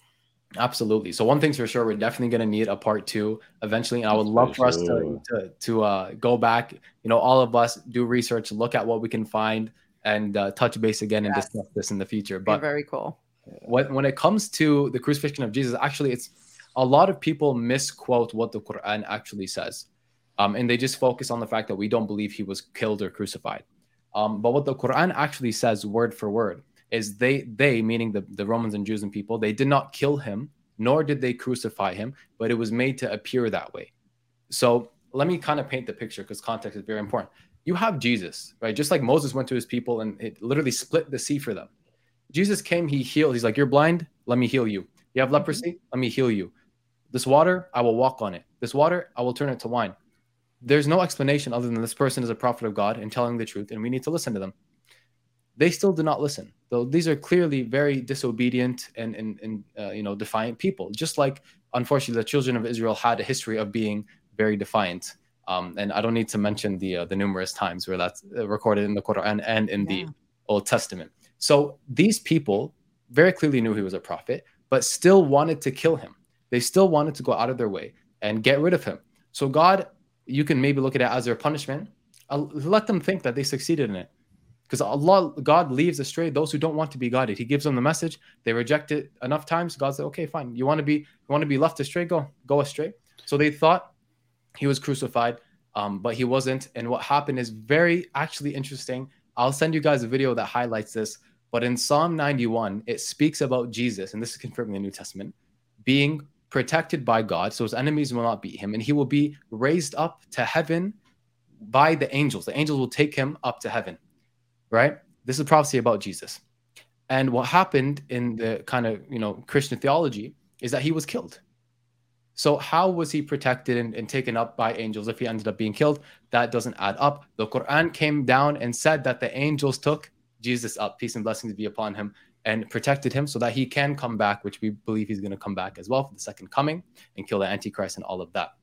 So very interesting because now you're going to be saying, "Whoa, whoa, whoa, whoa, whoa, Ra- Rami, relax. The heck's Mhm. wrong with you? You're crazy. You're so ahistorical. I want to slap you." But hear me out. Hear me out. The Quran says that it was made to appear that way. So what the people think the back then is that Jesus was crucified. So that is without a doubt what they are going to say. But I will mention, is it completely 100% ahistorical to say that there were people that believed he was not crucified? That's not true. There was a second century church, church father named Basilides, who people said that he claimed to have a secret tradi- tradition. He believed, and this is written in the Book of Heresies um, by, um, I forget who wrote it, that Jesus was switched out on the cross with Simon. And that, and we believe that that that Simon, not Simon, but we believe that Which One- Simon? Simon Peter or the second Simon? Like, I'm I'm not sure which Simon okay, not that it matters, just in case you knew. Okay. Yeah, yeah. So this Irenaeus claimed that um, Basilides claimed that uh, Simon was switched out with uh, with Jesus on the cross, and some people, some scholars say that what happened is God replaced Jesus with one of the disciples or with another person and made him look like Jesus, so that people would think it was him, kind of as their punishment. So there's actually a second century person who believed, who was a church father, who believed that Jesus was not crucified. And you have people like the Ebionites and, and, and I think the Monarchites or something like that who believe that Jesus was not God, but a prophet and a messenger, like Muslims believe. So, all I'm going to say is that Judeo Christian history, including the time of Jesus, is not something that is certain or factual. Simon of Cyrene, um, the Warner says, Thank you, brother Habibi. But um, so all I'm trying to say is that it is not something that is, is clear cut, especially historically. Um, and it is definitely something to be investigated and does not invalidate the Quran, uh, kind of based on what is said. Uh, does that make sense? I know I said a lot. Do you have any uh, any questions about that? That makes sense. It, I mean, it's definitely like that. That's probably the biggest difference in the religions. No, Because- No, no. So, so wait, wait, wait. I want to recap and make sure I understand what you're saying. Please, Okay. yes. So, my story is they put Jesus up on the cross. The disciples who were not in hiding at that point, um, including his mother and Mary Magdalene, they were they and and many others were there, watched him die. Yeah. Buried him in the tomb, which they didn't always give that that give that even much courtesy to people that were crucified, but they did. They let him be buried in a tomb. Three days later, Mary Magdalene was the first one to see him. She came, he came out and he was like, Hey, I'm not dead. Hey, you know, God brought me back to life and I'm resurrected. And which is an example of what will happen to all of us if we, Mhm. if we, you know, believe and we, you know, succumb to God's will. And that then then there were hundreds and hundreds of eyewitnesses to his resurrection, and the story spread like wildfire after that. And it was Mhm. already a fire and it went nuts. Okay, that's my story. Yours, what I'm hearing is they switched him out. They put somebody else on, one of the apostles, and the people that were there witnessing Jesus's crucifixion actually were tricked by God because God made him this other person look like Jesus. And then three days later, Jesus just like popped out from behind a tree and was like, eh, you know, like what happened? Like, I'm exaggerating. I'm making light of it, but Yeah. you know, it it doesn't like the part that God. Why would God trick someone into that's it, it, it's overcomplicating the story. It's it Okay. seems than than what it you know. The, No, no, no. I thi- my think- story is hard enough to believe. So, and just just to make sure we're on the same page before Rami carries on, the theological, I guess, significance of the biblical narrative is that this is the original sin. Yes. hmm that he Okay. he that he dies in order that all of our sins might be forgiven. Yes, he, to Okay. pr- to part to cleanse all of his followers of sin. Isn't yes, that like the most important part of the whole religion? It's like the base of it. I mean, no, Jesus Right. dying on the cross. Yeah. So like that's a massive difference. Like uh, Right. in the two religions, like Yeah. it's a big deal. Yeah, so I just wanted to outline that to the viewers too, because people are like, "Where are you guys going with this?" This is the main theological significance of the crucifixion that they believe. Yeah, 100%. So when this is why, well, first I want to mention we don't believe Jesus came back 3 days later. We don't believe he he he appeared ever um, you know, since then. We do believe in the second coming and the antichrist and all that. Obviously that hasn't happened yet, but we do believe that will happen. Um the reason I mentioned kind of the context is because it obviously it sounds bad if God like just tricks people. Um, but like I mentioned, God is not just tricking innocent people. This is he's he sent them a messenger who, from our perspective, spoke as a baby, healed the blind and the lepers, walked on on water, as recorded in the Bible. Um, you know, did all these miracles, and they still rejected him. So God let them go further into misguidance. Um, that's basically it. But at the same time, you still have remnants in even what we have today in the Bible of Jesus. And like, for example, Psalm 91, like I mentioned, saying that basically he will not be crucified, for lack of a better term. You still have Jesus himself kind of uh, saying that there's one God and not claiming to be God and, and all of that stuff. Um, but I, Mm. I do, I want to ask you a question now. Um, you mentioned there were hundreds of eyewitnesses. Now, my question is: Were there hundreds of reports, or were were were, were there basically was there one report that mentioned hundreds of eyewitnesses? there there were many reports. I can't give you a number. I can come back on our next talk and give you and Yeah. give you more actual. I I'll, I'll give you more. I'll do more research and give some more data from um, you know Yeah. the theologians and historians who have studied this for 2000 years now and i'll be happy to but Yeah. you know the, go back to you know when he from when he was arrested and he he went through you know a full day of torture and lashings and carrying across through this town um, before he was ultimately hung on the cross. And you know so for me to so whether or not you someone would believe that he he resurrected there, there really is very little historical dispute that he went through that process. And he suffered Yeah. tremendously um you know the thorn the crown of thorns the lashings with the the whip that had you know fragments of bone and nail Mhm. you know woven into it that his back was raw and he, he many people died just from the beating he took before he even got up on the cross Yeah. so there's a lot there is eyewitness and historical documentation around that mostly from apostles and theologians but also from some uh, there was a guy named josephus who was like a historian at the time who was not a religious figure and he mostly reported on political stuff. And um, you know he he talks about jesus a little bit in there. So there's so much there that says that it was him and it did happen. And I, I for me it's a it's a bigger leap that god would try to further fool the people that were doing that to him.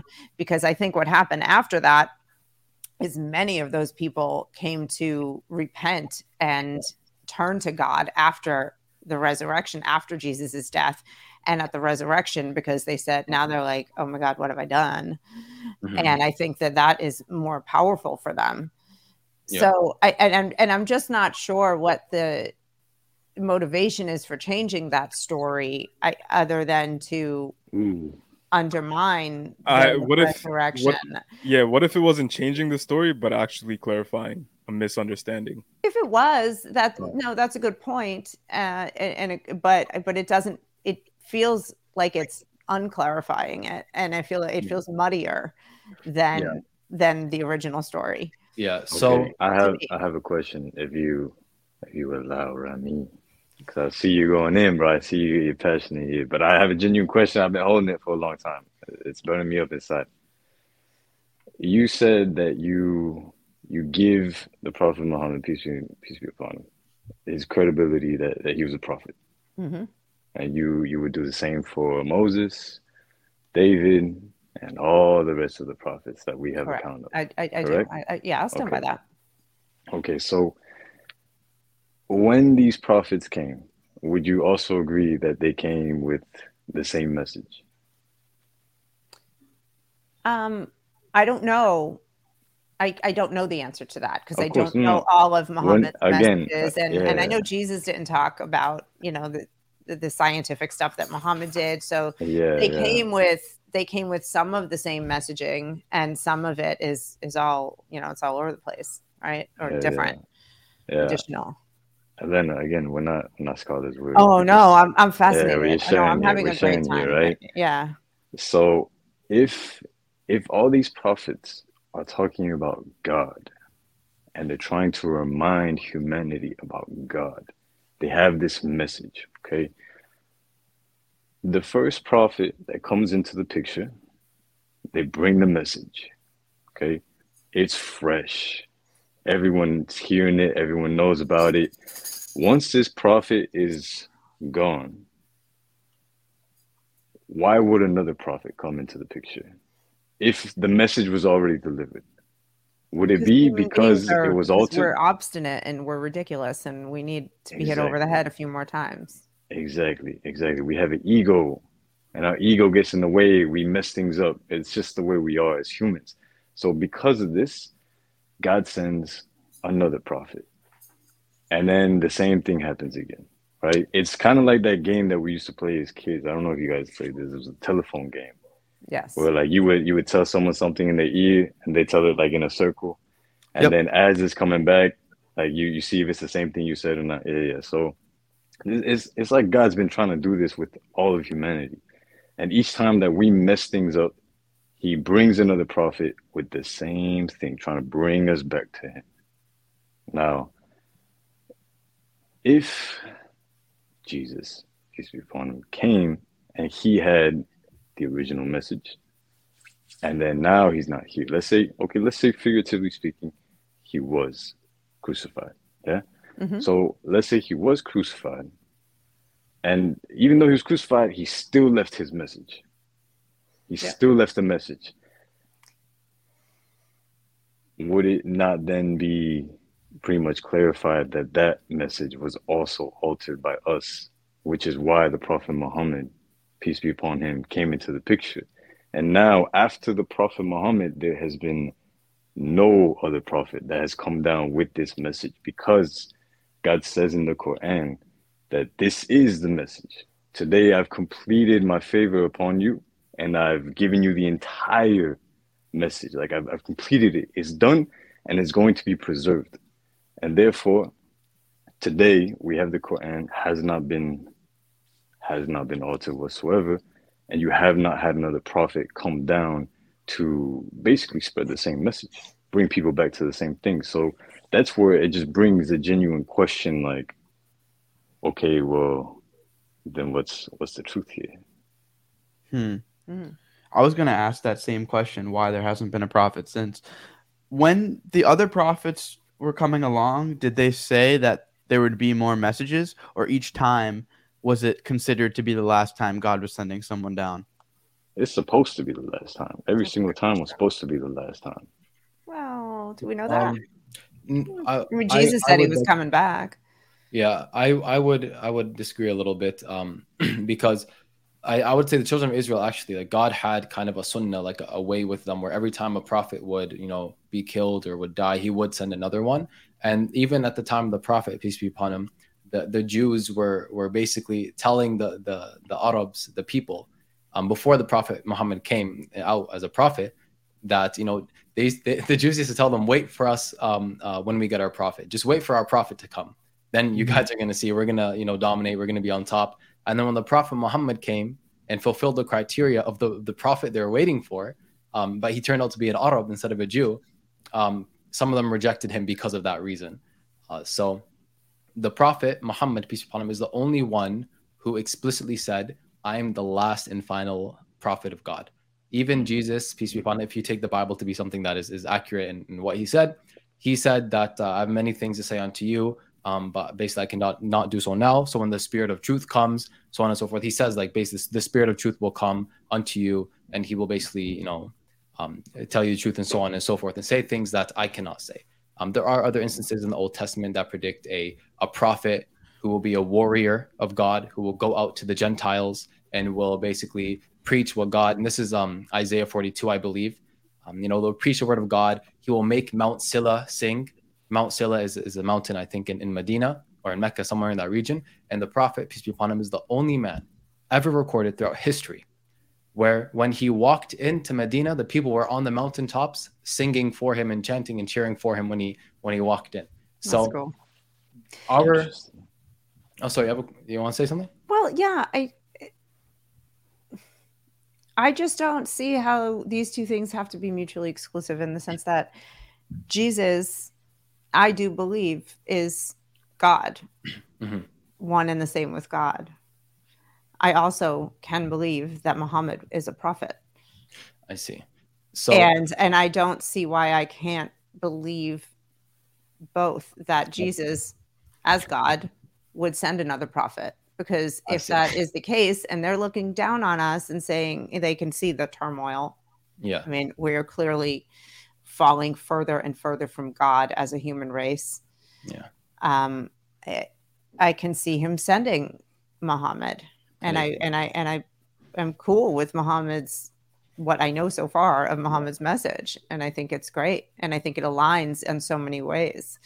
all right. So I don't know that it I don't know that it needs to be one or the other. And I do believe that God speaks to us, comes to us where we are. And maybe he's speaking to you hmm. in a way that works better for you and works better for me. And I, I think it's all cool. I, Yeah. that maybe that maybe I'm just oversimplifying it. I mean, l- let me ask you a question. Would Jesus send a prophet that says that Jesus is not God?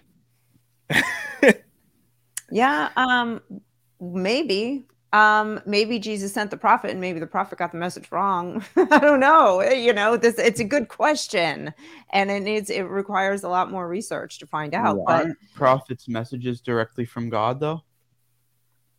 Or am I wrong? yes, but they're still people, right? You know, I mean, if if God gave you a re- revelation uh, saying, you know, worship one God alone and, and it's not Jesus, do you think that you could mess that up? if God came to me personally, Yeah, if God gave be- you a revelation and it was like, you know, Jesus is not God, um, and that was a revelation, do you think that would be something that you would, oh, I'm a human and kind of slip up? Well, I think if God spoke to me directly, I would listen. And Yeah. you know, I think that that's a that, that I'd like to think that I would be smart enough to pay attention to that and know that it was real. Um, I'm just, I'm, I'm just I- I- curious. it's Is, really- is that is that yeah. not the first commandment in Christianity? well, uh, the first, are, are, do we not all follow the same Ten Commandments? No. Well, I mean, it's not not necessarily we. It's it's not that we don't follow it necessarily. It's just we don't have a concept of the Ten Commandments. We just have like like sins, and but we agree, as far as I know, with my knowledge of the Ten Commandments, that those things are sins. Like you know, uh, coveting your neighbor's wife and and taking um other gods and so on and so forth. Yeah. yeah, Yeah, they're pretty good. They're pretty good rules. yeah, one hundred percent, Pretty good rules. Yeah. Right. Um, yeah, and honoring God is and honoring mother and the fa- my your mother and your father and all the things. Um, but I I just with what I've learned, I'm so convinced that Jesus was crucified Mhm. and that he could not have survived and that he did fulfill his promise of coming back and in a way to show us that we will all be resurrected Yeah. and live in the heavenly kingdom if we come to God through him. So, yeah, it does put a crack in what I said earlier, a big crack in what I said earlier about Muhammad being a prophet.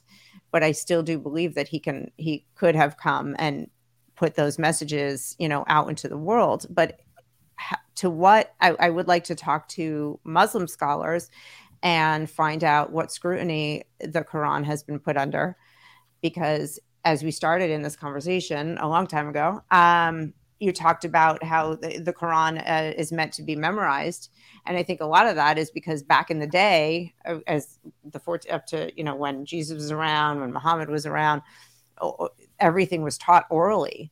You know, Mhm. it wasn't easy. We didn't have you know printing presses, and it wasn't easy to get your hands on paper. So it was very important to learn stories and phrases orally. Yeah. Um, but as you've told as you've taught me they you know muhammad didn't read or write. So he then had people reading and writing which is the same criticism that we get about jesus. How do we know that what these guys wrote down is true? How do we know what he said and what they're saying he said? And you know what scrutiny has the quran been put under from historians and Um, archaeologists to to say that that's all accurate and this part about jesus is accurate because I I'm really convinced that it really happened the way I thought it does. yeah. It, it. Hold on. So. Uh oh, uh oh, he's he's this stretching for this so one. hype right now. I, I love this conversation. By the way, it's, it's been almost two hours, and it feels like it's only been a few minutes. yeah, Yeah. yeah, This, this is Rami, why I had the question. This is why I had Yeah. the question because we were talking about this, right? And we said how the Quran is um is made very simple, very easy to memorize. My question to you: Have you ever heard a recitation of the Quran? No, I have not. Okay, beautiful. There's this one surah, which means chapter. It's the first chapter of the Quran. It's called Surah Al Fatiha. Every single Muslim knows this. Why? Because we recite this every single day, five times a day. It's the main prayer for guidance. Rami, please, bro, please show them Surah Al Fatiha, bro. Bro, we Please, we I'm recite this more than five times a day. Does that Oh, yeah, address right. my does that address my question though about I think the, I think it'll the- address I think it'll address a speech lot of questions. to where to who wrote it down and who wrote it down yeah. So it, Yes. it is another question you know Yeah. I'd Yeah. love to the, know re- the reason okay before Rami goes the reason I'm I'm like even bringing this up is because you say that like perhaps there's a, a suspicion that maybe these other the companions of the Prophet Muhammad peace and blessing be upon him is that they may have got it wrong. Just like maybe the disciples may have gotten it wrong Right. as well right? So that that's a genuine concern. That's a genuine you know question. But then again it goes back to the the Quran being very simple and very easy to memorize and, and it just it hits differently. Even people who who don't understand the language like I, i'm genuinely i still don't understand the language myself. I'm puerto rican. I speak spanish. I don't speak arabic. But it's something different. And, and i'm gonna let rami go because it's again like when it's something like this like the, there's just no way. There's no way that someone would just completely get something wrong here but go ahead rami please please please Yeah, so I do want to answer your question head on because it, it is a great question and it's something that I've looked into. I'd say not definitely not on a scholarly level because I'm not a scholar, but uh, I think in depth enough to give a reasonable answer. Cool. So when it comes to the Quran's preservation and something like you know like the Bible's preservation, I wouldn't even compare the Quran to the Bible in that way. And there's a reason for that. I'll discuss that after. But I first want to focus on the Quran. The Quran was delivered to the Prophet, peace be upon him, um, from God through the angel Gabriel, as we all know, over 23 years. And every time, you know, uh, maybe something would happen, sometimes God would reveal revelation in regards to a certain situation. So we have context to know when these verses were applied, when they were set down, so on and so forth.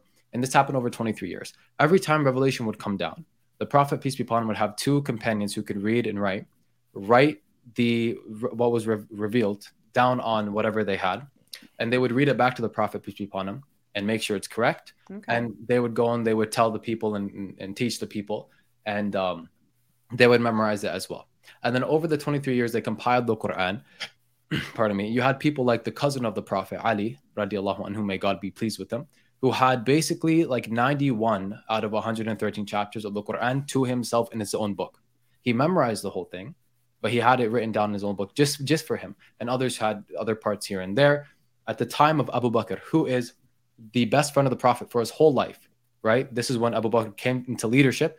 He literally, I'm talking like maybe less than 10 years after the Prophet passed away, had people, uh, one, one specific companion who was very knowledgeable, um, basically make the book into one compiled book. So instead of being on different manuscripts here and there, he went to the people who memorized it, and there were very specific, very, very specific qualifications that basically it has to be memorized by two people with very strong memory and recitation yeah. and all that. Um, and they there cannot be any uh, confliction with like basically anyone um, with that verse. And he would collect it. And then later, this was done basically again in the time of Uthman. Um, and I can discuss that, but it's a little bit longer of a story. So for the sake of it, I think that clears it up. So you have yeah, like, that's pretty this, tight. It's a pretty tight timeline and a pretty tight set of rules. It yeah. sounds like. Yeah. And and what's very important for Muslims, and this gets to what I do compare the Bible to, which is the hadith, the narrations of the Prophet. We have sayings of the Prophet, peace be upon him, himself from his mouth, what he said and what he did, delivered to us from his companions in what we call chains of narration. So it would literally be like Rami told Anhil, Anhil told Fayad, Fayad told Sunny, Sunny told his mom that um, you know we're re- we're all very happy to be here today. That's what Rami said, you know, and we know that I'm a good you know, I have good memory. I'm a good transmitter. So was Anhil. So was Fayad. All these people are trustworthy, reliable. We have names of people going back to the Prophet, peace be upon him himself, with he said this and so on and so forth when you look at something like the Bible, obviously it's not to be disrespectful, and I don't mean to offend anybody, but when you look at the Bible, Mark, Matthew, Luke, and John as the Gospels um, were just kind of conveniently named the, the Gospel according to Mark, Matthew, Luke, and John. Mm, no, they weren't. They were rules.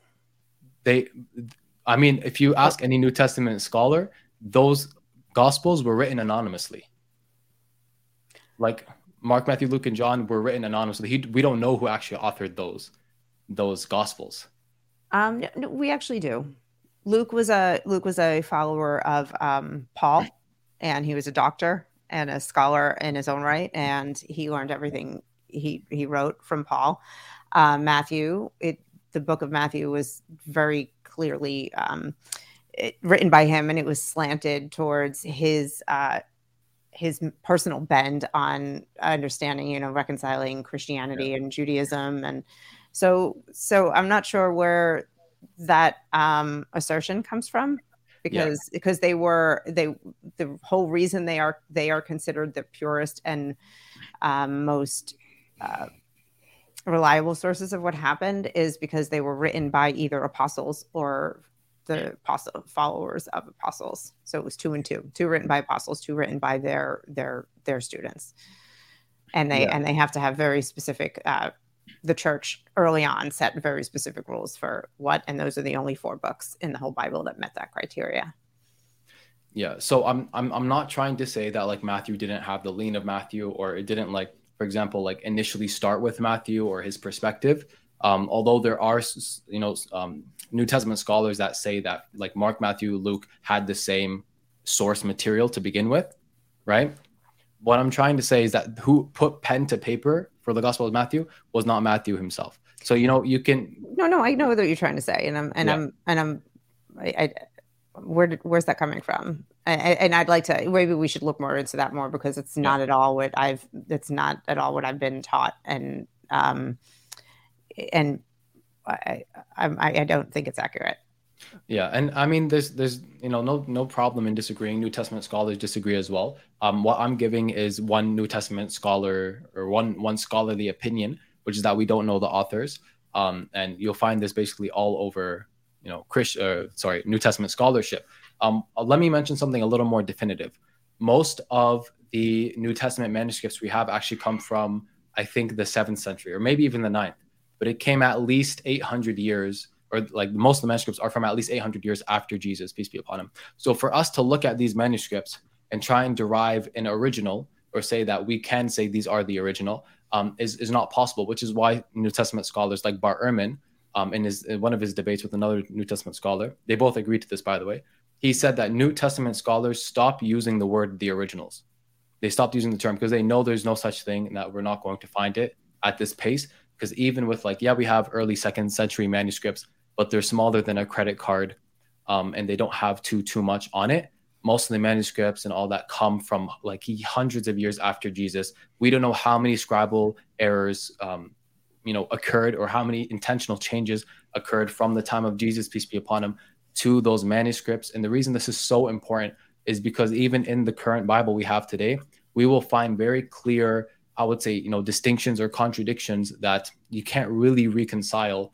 Um, for example, James was t- teaching people to uphold the law, while Paul was going to the Gentiles saying, "You don't have to worry about, you know, circumcising your children, all this. You don't need to worry about the law. Just believe Jesus died for your sins." But that's know? people. That's people, not Jesus. But I can address all of this because I've been reading about all of this and hearing all of these exact arguments and um, and and and scholarly opinions that address them and explain them actually pretty well. And I would I want to we can you can keep talking now, but I'm going to stick a pin in it for myself. And on our next call, I totally want to dig into this more because I mm-hmm. I know where to find the answers, at least, even if I don't know them by heart.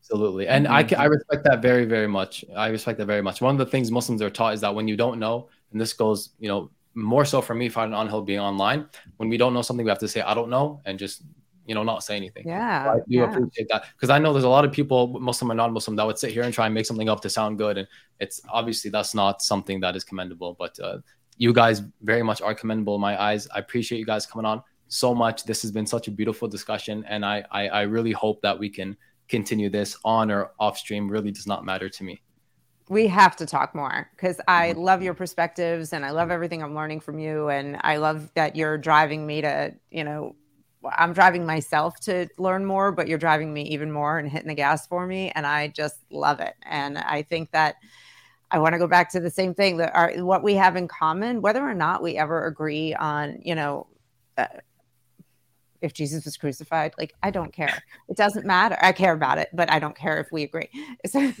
for clarity, um, I, I just think that the fact that we're having these conversations and showing how much we have in common is what really matters and I and I think we should. I, I hope that more Christians and Muslims will sit down together and have conversations that end in, "Wow, you know, we're all on the same team here at the in the end." Yeah, one hundred percent, and very very beautifully said. Allah tells us in the Quran to come to terms and agreements and um, find similarities with the people of the book that we believe in one God alone. And I think that is definitely a very beautiful uh, place to start and end off with. Um, do either of you have any questions for us before we end the the live stream? I mean, I have some questions that I wrote down. I didn't know if I should just sure, save bro. them. Let's do let's do quick fire, bro. let's do it, let's do it bro. Because I feel like I feel like Sonny didn't even get the limelight. yeah, let's do quick fire. Well, my mom's more um she she knows more about you know the, the actual oh, Bible all, and history good, than me, so it makes sense that yeah. she would be more you know involved. But I mean, I I don't know. I kind of have some weird questions. So like, who who did people pray to before BC, or what does the, the Quran talk about? Because if this religion is only 2,000 years old and it, it, it, truly is, you know, the truth and stuff, then like there's there's been people for thousands and thousands of years before that. Who who were they were they praying to and, and what did they look up to? Yeah, so you can actually see all throughout history. So if you guys want to take the the mic, you can jump in. Fayad and Anhil. I just um, wanted to say, um, he's you're probably gonna go in and say it's not 2,000 years ago. Uh, what's not 2,000 years ago? Like Islam is not like you know 600 years ago or so, Oh, yeah, 1400 yeah, years yeah. ago. That's what I mean. Yeah.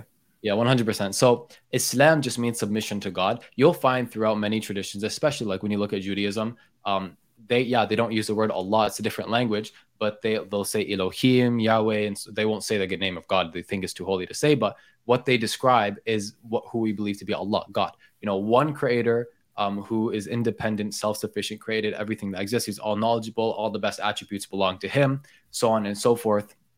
Um, and he knows everything and all of that you'll find that the people you have people who worship like fire and these pagan things but in terms of actually worshiping god islam has always been there in terms of worshiping one god with the characteristics i described it was there um, since judaism or sorry there since the time of adam before judaism um, many different i'm forgetting the the the people that you know we know worship one god i don't think it's zoroastrians um, i think it's a different thing but basically you'll find throughout history people worship one god alone allah did not was not invented with islam you know, Allah, even the, the Arabs at the time of the Prophet before Islam came, they believed in Allah. Yeah, they worshipped idols, but they believed that those idols were a, a way to get to Allah. And that's one of the things the Prophet, peace be upon him, came to, to denounce. So I hope that's clear that Islam didn't start 1400 years ago. There's one God where they worship throughout all of history that humans have an inclination to worship. And to add to that, to add to that, bro, we everything that's created, so every created thing is actually born in a state of submission. It's created in a state of submission to the creator itself. Um, you can notice this in the animals and just everything if you actually just pay attention and, and look at what God has created in this world. Now we as humans, we we have this innate desire to worship something. All right. Now if we do not worship God, we worship maybe money, Maybe it could be women. Maybe it could be men. Maybe it could be a job. Maybe it could be I don't know some Yeah, singer, power. some artist or something. Yeah. Exactly, exactly. So the point is that throughout history, people have this innate desire to worship something. So if they're not worshiping God, then they're gonna worship something else. That's And when you see all these different, they- they're idols, right? Like in Hinduism, you have idols. In uh, Roman mythology and Greek mythology, this you have the god of war. You have the like Zeus. You have all this stuff. Where it's, in Greek and Roman, it's actually the same thing, just different names. Pagan But- worshiping Exactly. the sun. Yeah. Exactly, exactly. And we had this brother on here on the podcast. Uh, may God bless him because he's just powerhouse. Like he has so much knowledge and so much wisdom. But he was saying how like what ends up happening when you when someone says, okay, the God of war, right? You can't have the God of war without God itself because it's basically like if if I give you two things, right? If I tell you to think about a mountain, you can think about a mountain. You've probably seen a mountain, maybe in a picture or in real life. You've heard about it. it it's around. Yeah. If I tell you to think about gold, you've probably seen gold. You probably felt gold or talked about it at some point. So you can understand what gold is. But if I tell you, imagine a gold mountain, you've never seen a gold mountain. It's it for as much as we know, it does not exist. So because of this, it's like you'd have to like bring the two ideas, the idea of the mountain and the idea of the gold together to create a gold mountain. So when we say the God of war, may God forgive us for this, you're bringing the idea of God and the idea of war and then linking it together, which is a, a clear error because you're you're attributing this thing as like this is being like this is one God of this, and then you have another God of this. So again, it just goes to show that we want to worship something, and you see that throughout history. So I hope that kind of just adds on It- to it and it's it's definitely the truth because before I, I made any money or anything, you know, you, you think like once I hit a hundred thousand dollars, that's all that's all you need. And it is all just idols at the end of the day because you hit it and it doesn't mean anything. Even like a hundred thousand subs. Like for the longest time in my head, it's like a YouTube plaque is like the holy Hmm. grail. Like I did it. you and talking then about you that do thing it. right there? Yeah. And then two, Oh. oh, you got a plaque. I, I Bro. thought that was your fuse box. I'm so sorry. What Yeah, channel put did you get a plaque on? on that. oh, this that's- is I don't know if you can see it, but this is this is from my channel, my other YouTube channel, and I have like closing in on three hundred thousand subscribers, and it's the same thing, bro. Like it doesn't mean anything at the end of the day. Yeah. It's nice to have, and it does mean it does mean something, but it, it means something in the sense that like we have to remember um, today I do the verse of the day uh, on this on this Bible app, and it talked about everything we accomplish isn't our accomplishment; it's God's accomplishment. So if through your other channel you got that award, but you were able to do the work, do God's work through that, and spread the Yeah. word that you're trying to spread, then it is it, it is worthwhile. But it, Yeah. again, it isn't it isn't everything to hang your hat on. So it, I don't I, it, I don't think we should fully diminish accomplishments either. Oh no, of course, Just not and I'm not. up as, as I'm I'm just know, saying that I- that's more that this was um like what your what your son Sonny was saying is that he wanted to get that hundred thousand and it's like okay well once you get it it's um it's an empty feeling and that's the mind our mind makes it out to be like ah once we get this thing then we'll be good once we get that thing then we'll be good but it's it's never the case and the only case where we actually feel the peace is when we do the main thing that we were actually created for which was to worship God Yeah. so it just all comes back Yeah. No, yeah, like I, like I was gonna say. I mean, I felt excited for maybe like like 30 seconds. like I'm not even joking. It, it gets old. It gets old so quick. It's it really is so empty. Absolutely. And a, a lot of people do the same thing with money, everything, and it's it's just never ending. So think of Mm-hmm. it this way: when you're having a bad day or bad, when I'm having a bad day or a bad moment, if I talk to God, it it it, it just it helps to fill me with peace and trust that it's going to work. If I'm having that same bad moment and I think about that time I got a hundred thousand subs, it does do the same thing. Like it doesn't. like God is so consistent consistent and and pure and and it's Yeah. always it always is has the retail therapy effect always you know where you know those other things you can revisit them and go oh that's nice but it's not really going to help you it's not going to be the light in the dark Mhm. in your life Yeah. Should I ask another question, or do you guys have to Yeah, run? bro. Let's Yeah, bro, for it. please, Let's go go ahead, ahead, bro. man. Let's do Are you all good? i'm good i'm getting thirsty and and hot and and you know Mm. it's getting late but yeah i got a little left in me Um. So, oh, I i'll had, ask god for more strength to you know hold on uh. So I had a question. I mean, I kind of want to just bring it up, like about the recent Balenciaga stuff that's going on, and mm-hmm. where there's evil, where it's it's demonstrated right in front of your eyes, and mm-hmm. they don't even try to hide it. Does the Quran mention anything like that about watching out for evil specifically, and on a not like strategies to like avoid it, but does it say mm-hmm. anything about like the strategies that these current people are using to to push clear evil and stuff that's clearly against uh, the will of God? Um, actually, I'd say maybe surprisingly to some people, yes, there there are instances of that. For example, um, God would God mentioned Allah mentioned in the Quran. Um, there's a few different examples. The people that you know ca- cause corruption in the earth, and then when you go to them and say you're causing corruption, they say that no, we're just instilling peace. We're just instilling peace. You know, and these people will come. They'll be like, no, we're just we're just fighting for rights. We're just fighting for basic human rights. Well, that's what they say. Yeah, it's crazy. hundred percent. But they're really hiding something demonic under this guise of human rights. But Islam will say, well, you know, your rights. Who determines what a right is? You're just making it up and then saying you're fighting for this thing you made up, all while hiding this demonic thing. Allah also mentions in the Quran people who would be punished. And why are they punished? Because they put themselves into bad predicaments. You know, people like I'm uh, guys like I'm gonna go preach the message outside of a nightclub. It's like, bro, like you're literally one step away from being inside this demonic hall, and this is where you want to go preach the message. Like, yeah, they need it, but is that the circumstance you as a person should be putting yourself in? Not necessarily. I would say same thing with you know maybe going to some of these fashion conventions or to some of these concerts. And I know you had a, a very specific opinion on concerts, Sunny, and I, I loved that take. Um, for those of you who don't know, Sunny, I, I believe is against concerts because it's cringe to go just jump, bob your head up and down like a loser. Uh, it's it's really cringe. Honestly, it's just a waste of time. Um, and there are probably some I'm not remembering currently, but it's literally all over the Quran. But the best summary to make as fast as possible is anything that God tells us is good. Um, is something that's beneficial to us and will be good for us, and we should enjoy those things. Anything that is haram, that is evil, that is wrong, we should avoid it. And and as for the measures we should take to avoid it, um, the best best measure is prevention, completely, complete prevention. That's why people will see Islam as strict, but it's it's not really strict in in in all honesty. It's just we're so loose as a society. We don't care what we do. Uh, you can literally, the government will let you drink till you kill yourself, and it doesn't really matter to them. Islam will say, no, anything that intoxicates you in large amounts, you cannot even have a little bit of it.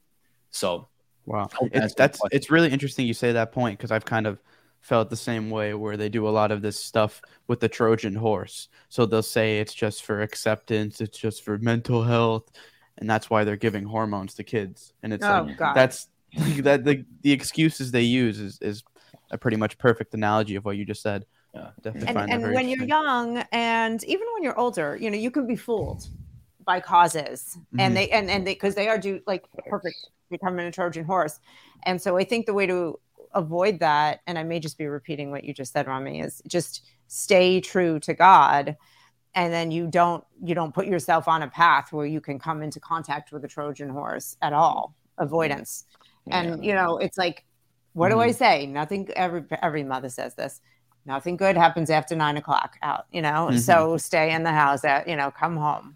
Uh and Yeah. and that's kind of a, a simplistic way of of you know staying out of trouble Mm. and staying away from those evil things. But the balenciaga thing i think was just so so outrageously atrocious you couldn't even make it up No. the level of detail they went to to promote child pornography and that's just Eh, like the most clear evil that there is so it's so it's just Mm. crazy to see that that's like one of the biggest fashion companies that's what their, their real motives are like I still can't believe that that's that was a real th- a real story that wasn't just a scene in a in a in a weird movie. hmm Yeah, I believe you, So- bro. But the thing is, man, this is we shouldn't even be surprised by this, you know. And we we shouldn't even look to see, uh, or what what is said in religions about these things. I mean, we just need to use our clear judgment, our own eyes. Like we can see these things in front of our eyes. When I was younger, I'm not that old, by the way. Let me say that. You But when I was, uh, I appreciate that. I appreciate it. When I was younger, I would go to these festivals. I would go to these things like uh, EDC. You know what EDC is, right? Yep. Bro, I went to EDC, and let me tell you something. Everyone there is on drugs. hmm Either they're on drugs or they're drinking.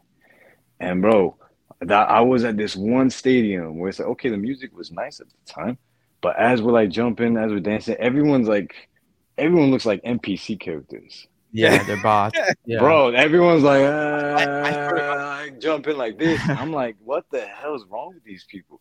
And as, bro, as this is happening, there's random things that are popping up on the stage. People aren't like, they- they're not catching onto it because they're so far gone. Something else is Mhm. controlling them at that point in time, whether they're drinking or whether they're on a substance, something else is controlling them.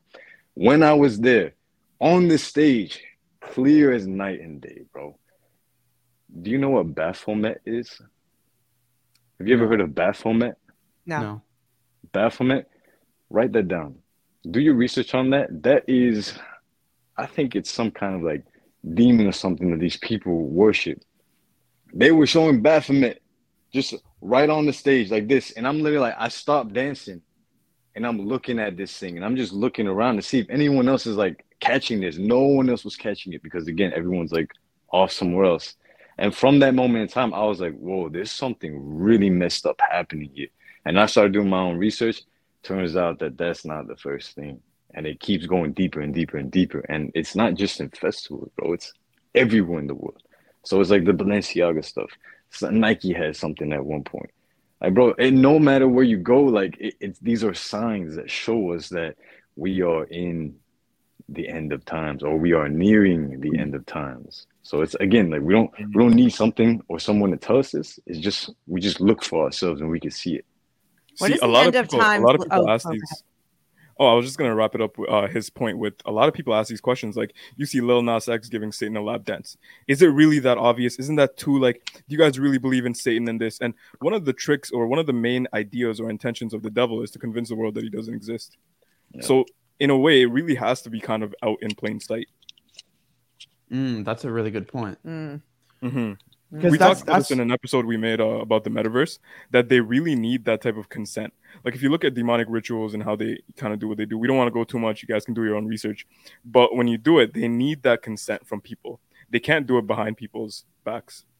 Hmm Wow, yeah, that's really interesting because I used to look at that stuff as kind of just like uh, whatever, like it's just them their culture uh, not their culture but i wouldn't look at it as a, as big of a deal and then i'd see older people getting really mad at that stuff and i kind of didn't understand why they got so mad Yeah. and then now when you look deeper and you're like wow it's it's it's not just like coincidence that he's dancing on the devil like there's true evil behind that stuff and it really does change your whole perspective on it Yeah, 100%. Yeah. You know what I'm yeah, we got a lot of work to do. We have to fish.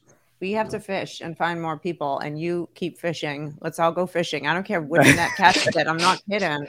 We got to tip can- we the can- balance. We, gotta can actually the go fishing in real life too. Just so you For know. sure. But In real life, I get sad. I feel bad for the fish, even though I eat them. I'm a hypocrite. Um, Uh, we gotta listen. Our and next stream, inshallah, God willing, we can talk about Christmas too, because I want to know your take on Christmas. You know, Santa Claus and all this. Even as a kid, I would always wonder. I was like, my parents and like you know everything I was taught about Islam. We learned that you know Allah, God knows all you do. If you're good or you're bad, if you're a, you're good boy or a naughty boy, whatever they make Santa, you know, Santa Claus be. And they're like, you know, we have to pray to Allah, and then Allah will give us what we want. And then when I go to school, they're telling us this is what we got to do with Santa Claus. We got to write letters to Santa which is kind of like a dua, but you know, it's not right. So you're you're making a prayer to something that doesn't even exist. I'm sure no kid growing up really believed in Santa Claus, but you know, they use all this music too, jingle bells, you know what I mean? It's like it gets you into that flow, and it's yearly. You know what I mean? So forget just the financial thing Mm. too, but it's it's idolatry at the end of the day. As a kid, man, I think we believed in almost anything. Because again, kids are innocent. I believed. I You know, kids are innocent. I believed. I'm pretty sure.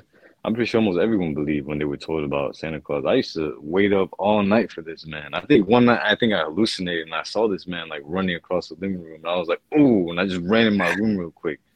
But um, it it goes to show, like as kids, we're born innocent, and in, in Islam, it, it speaks that um, everyone is born with the fitra, and the fitra is the innate state of uh, submission to God. Remember, I spoke about this earlier. So it's again like we want to we want to worship something. We want to believe because it's it's within us. It's been within us since the moment we were created in this world, and there's reason Mhm. for that. Imagine imagine we didn't have this. Imagine we didn't want to believe. Imagine we didn't actually believe. We didn't want to worship anything. It's like well, we'd be exactly what these atheists claim we are. And that, that'd be Hmm. tragic if you ask me. That would Yeah. be tragic. You know, yes, I, I love what you just said. Um, I want to go back to Fayad with the Santa Claus thing, and I, I would like to have an entire conversation about that as well Mhm, because I mhm. want to hear your thoughts on it. Um, I, I don't know. Back in biblical times, uh, you know, year two thousand and the year you know six hundred, what children's bedtime stories looked like. Was it just teaching children? You know, was it just bedtime prayers? Was was it nothing? Was it were there fictional characters that were used, you know, to to to keep children's imaginations going and just for fun? And and I'm sure you know I like to think there were there was fiction, and you know to, to me that's what Santa Claus is. I think it's I think it's a fun thing to do with your kids and ha- play you know have an imaginary uh, friend in the North Pole that you eventually grow up and learn doesn't exist. Um, and I don't know that I see the harm in it, but I want to. I don't want to get into it too much right now because I do want to hear your perspective on that. And my Definitely. my perspective is certainly very American. Um, uh, and not that Santa Claus is a uniquely American thing, but my my I'm I'm American Santa who's super materialistic, and he's. You know, I think I think given that it's it's the holiday season, December 25th is coming up. I think we can definitely do uh, an episode on Christmas sometime. We can talk about that. I asked the Sheikh though, um, who's like an Islamic scholar, and I asked the Sheikh, I was like, "What are your thoughts on Santa Claus? Don't you find it crazy that it people are basically committing idolatry? They're asking, you know, Santa Claus for all this, and they're like, Santa. He was like, Santa is just Satan rearranged." And he's like, the goal of Satan is always to misguide the people and get them to prostrate to something that isn't God. And I'll never forget that. Santa means saint. it means Yeah, Saint but- Nicholas in Yeah. Italian. All right. but you, you know you know what I mean. yeah. And that's one. Um, if Sonny, you have any other questions that you want us to just rapid fire, sad about Santa fire. Claus now. we can talk. That. Um, I think we can just save it for the next time. Cool. Now, before we wrap up the stream, we want to give you the full Islamic Rami. experience. Rami, bro, listen. If you want to recite the Quran, right, So in Islam, I'm sure you know we recite Qurans. You can find Quran recitations anywhere. The opening of the Quran is called Surah Al-Fatiha, right? This is basically the opening, the first chapter or first surah of the Quran. Um, Rami, if you want, you can recite it now. If you don't, we can recite it next, you know, stream as well. Whatever you're good with. He has the best uh, recitation voice out of all of us. Allahumma barik. That's why I, I throw it to Rami. I'd love to hear it. I have a question. Are you going to recite it in English so that we understand it, or You can do or, it in Rami. And, and, and I don't mean I'm not being fresh. I mean, I just Yeah. I would Yeah. love to get something from it. Uh, you Yeah. know that that would help us understand it a little more. Absolutely, absolutely. So I actually have the Quran here. So I can't when it comes to reciting, you can't recite it in um in English because there are specific rules to reciting it in the Arabic language. Um, but there definitely is the translation. Have you guys heard a recitation of the Quran before? No? Have do you guys have a, do you guys have a copy of the Quran? Not yet. No. Yeah, inshallah, we'll, we'll send you guys one. We'll touch base afterwards and send you. a Oh. copy. Thank you. Thank you. Um, So I'll recite it, and I, I listen. If I had help, hype me up, my recitation is not that great. You guys should hear Anhil Allahumma barik. He has an amazing voice. Honestly, nah, nah, nah, but nah, nah. There are reciters that have such beautiful voices. I want to send Yeah. you um, uh, uh, Surah Maryam, chapter about Mary, Mother Mary, peace be upon her. Yes. And um, the recitation there is, is beautiful. And I honestly think it will resonate with you guys. So I'm going to recite um, again the opening, inshallah. أعوذ بالله من الشيطان الرجيم بسم الله الرحمن الرحيم الحمد لله رب العالمين الرحمن الرحيم مالك يوم الدين إياك نعبد وإياك نستعين اهدنا الصراط المستقيم صراط الذين أنمت عليهم غير المغضوب عليهم ولا الضالين آمين MashaAllah. And what that means, in the name of Allah, in the name of God, the most gracious, the most merciful. All praises to God, the Lord of the worlds, the compassionate, the most compassionate, the most merciful, master of the day of judgment. you alone we worship, and you alone we ask for help. Guide us along the straight path, the path of those who you have blessed, not the path of those who you are displeased with, nor those who went astray. We recite this Ameen. Alhamdulillah, Ameen, Amen. We recite this at least five times a day, um, but it's it's it's one of the most beautiful chapters in the Quran um, because the first half of it is praising God, the other half of it is asking God to guide us and, and keep us on the straight path. Um, so it does it does honestly wonders for Muslims. Alhamdulillah. It's a really nice opening. It really, it really is. You know, that says, you know, I, basically, I heard when you said in English, like, I trust in everything I'm about to read here, and I trust that you will give me the strength to, you know, live by it. One hundred And percent. right, is that kind of all right? Nice. Yeah, yeah. Very beautiful. right, thank you, thank Okay. you. I've never heard that before in person or online, or maybe I heard it in a movie and I didn't know, you know, what I was hearing. So thank you for sharing that. Of course, of course. You guys are awesome. again, nah, nah, y'all were awesome. Listen, Honestly, it's again, it's almost two and a half hours now, and it feels like it's only been a few minutes. Like, I don't know if they kind of said it in the beginning, but when we started this YouTube channel, they they said something, but in reality, like my thoughts when I started this YouTube channel with them is I wanted to share the conversations that we had with other people because it's not very often that you have these conversations and and this right here this right here this this is what it's all about this brings me back to like the the the first days that we were making YouTube videos where it's like this is why we started it's like these conversations right here it's on point Beautiful. Yeah, it was a good time. Really good. Really good. Thank you, mm-hmm. fellas. Thank you so much for so much of your time. And we'll be back with you soon. We'll let you guys, really. we'll let, we'll, you know, have, I'll have my people talk to your people. inshallah, inshallah. Thank you guys Inshallah. coming on. Um, thank you for for holding it out this long as well. Um, it does mean a lot. These are the conversations that matter. Um, with that being said, on our end, uh, we want to say Allahumma atina fid dunya hasana wa fil akhirati hasana wa qina adhab nar. That means um, may Allah, basically may Allah, may God give us goodness in this life and in the afterlife and protect us from the punishment of the fire. Allahumma ameen. Um, Ameen. and with that being said, Assalamu alaikum wa rahmatullahi wa barakatuh. Peace be with you. You as Is, well. is, is ours.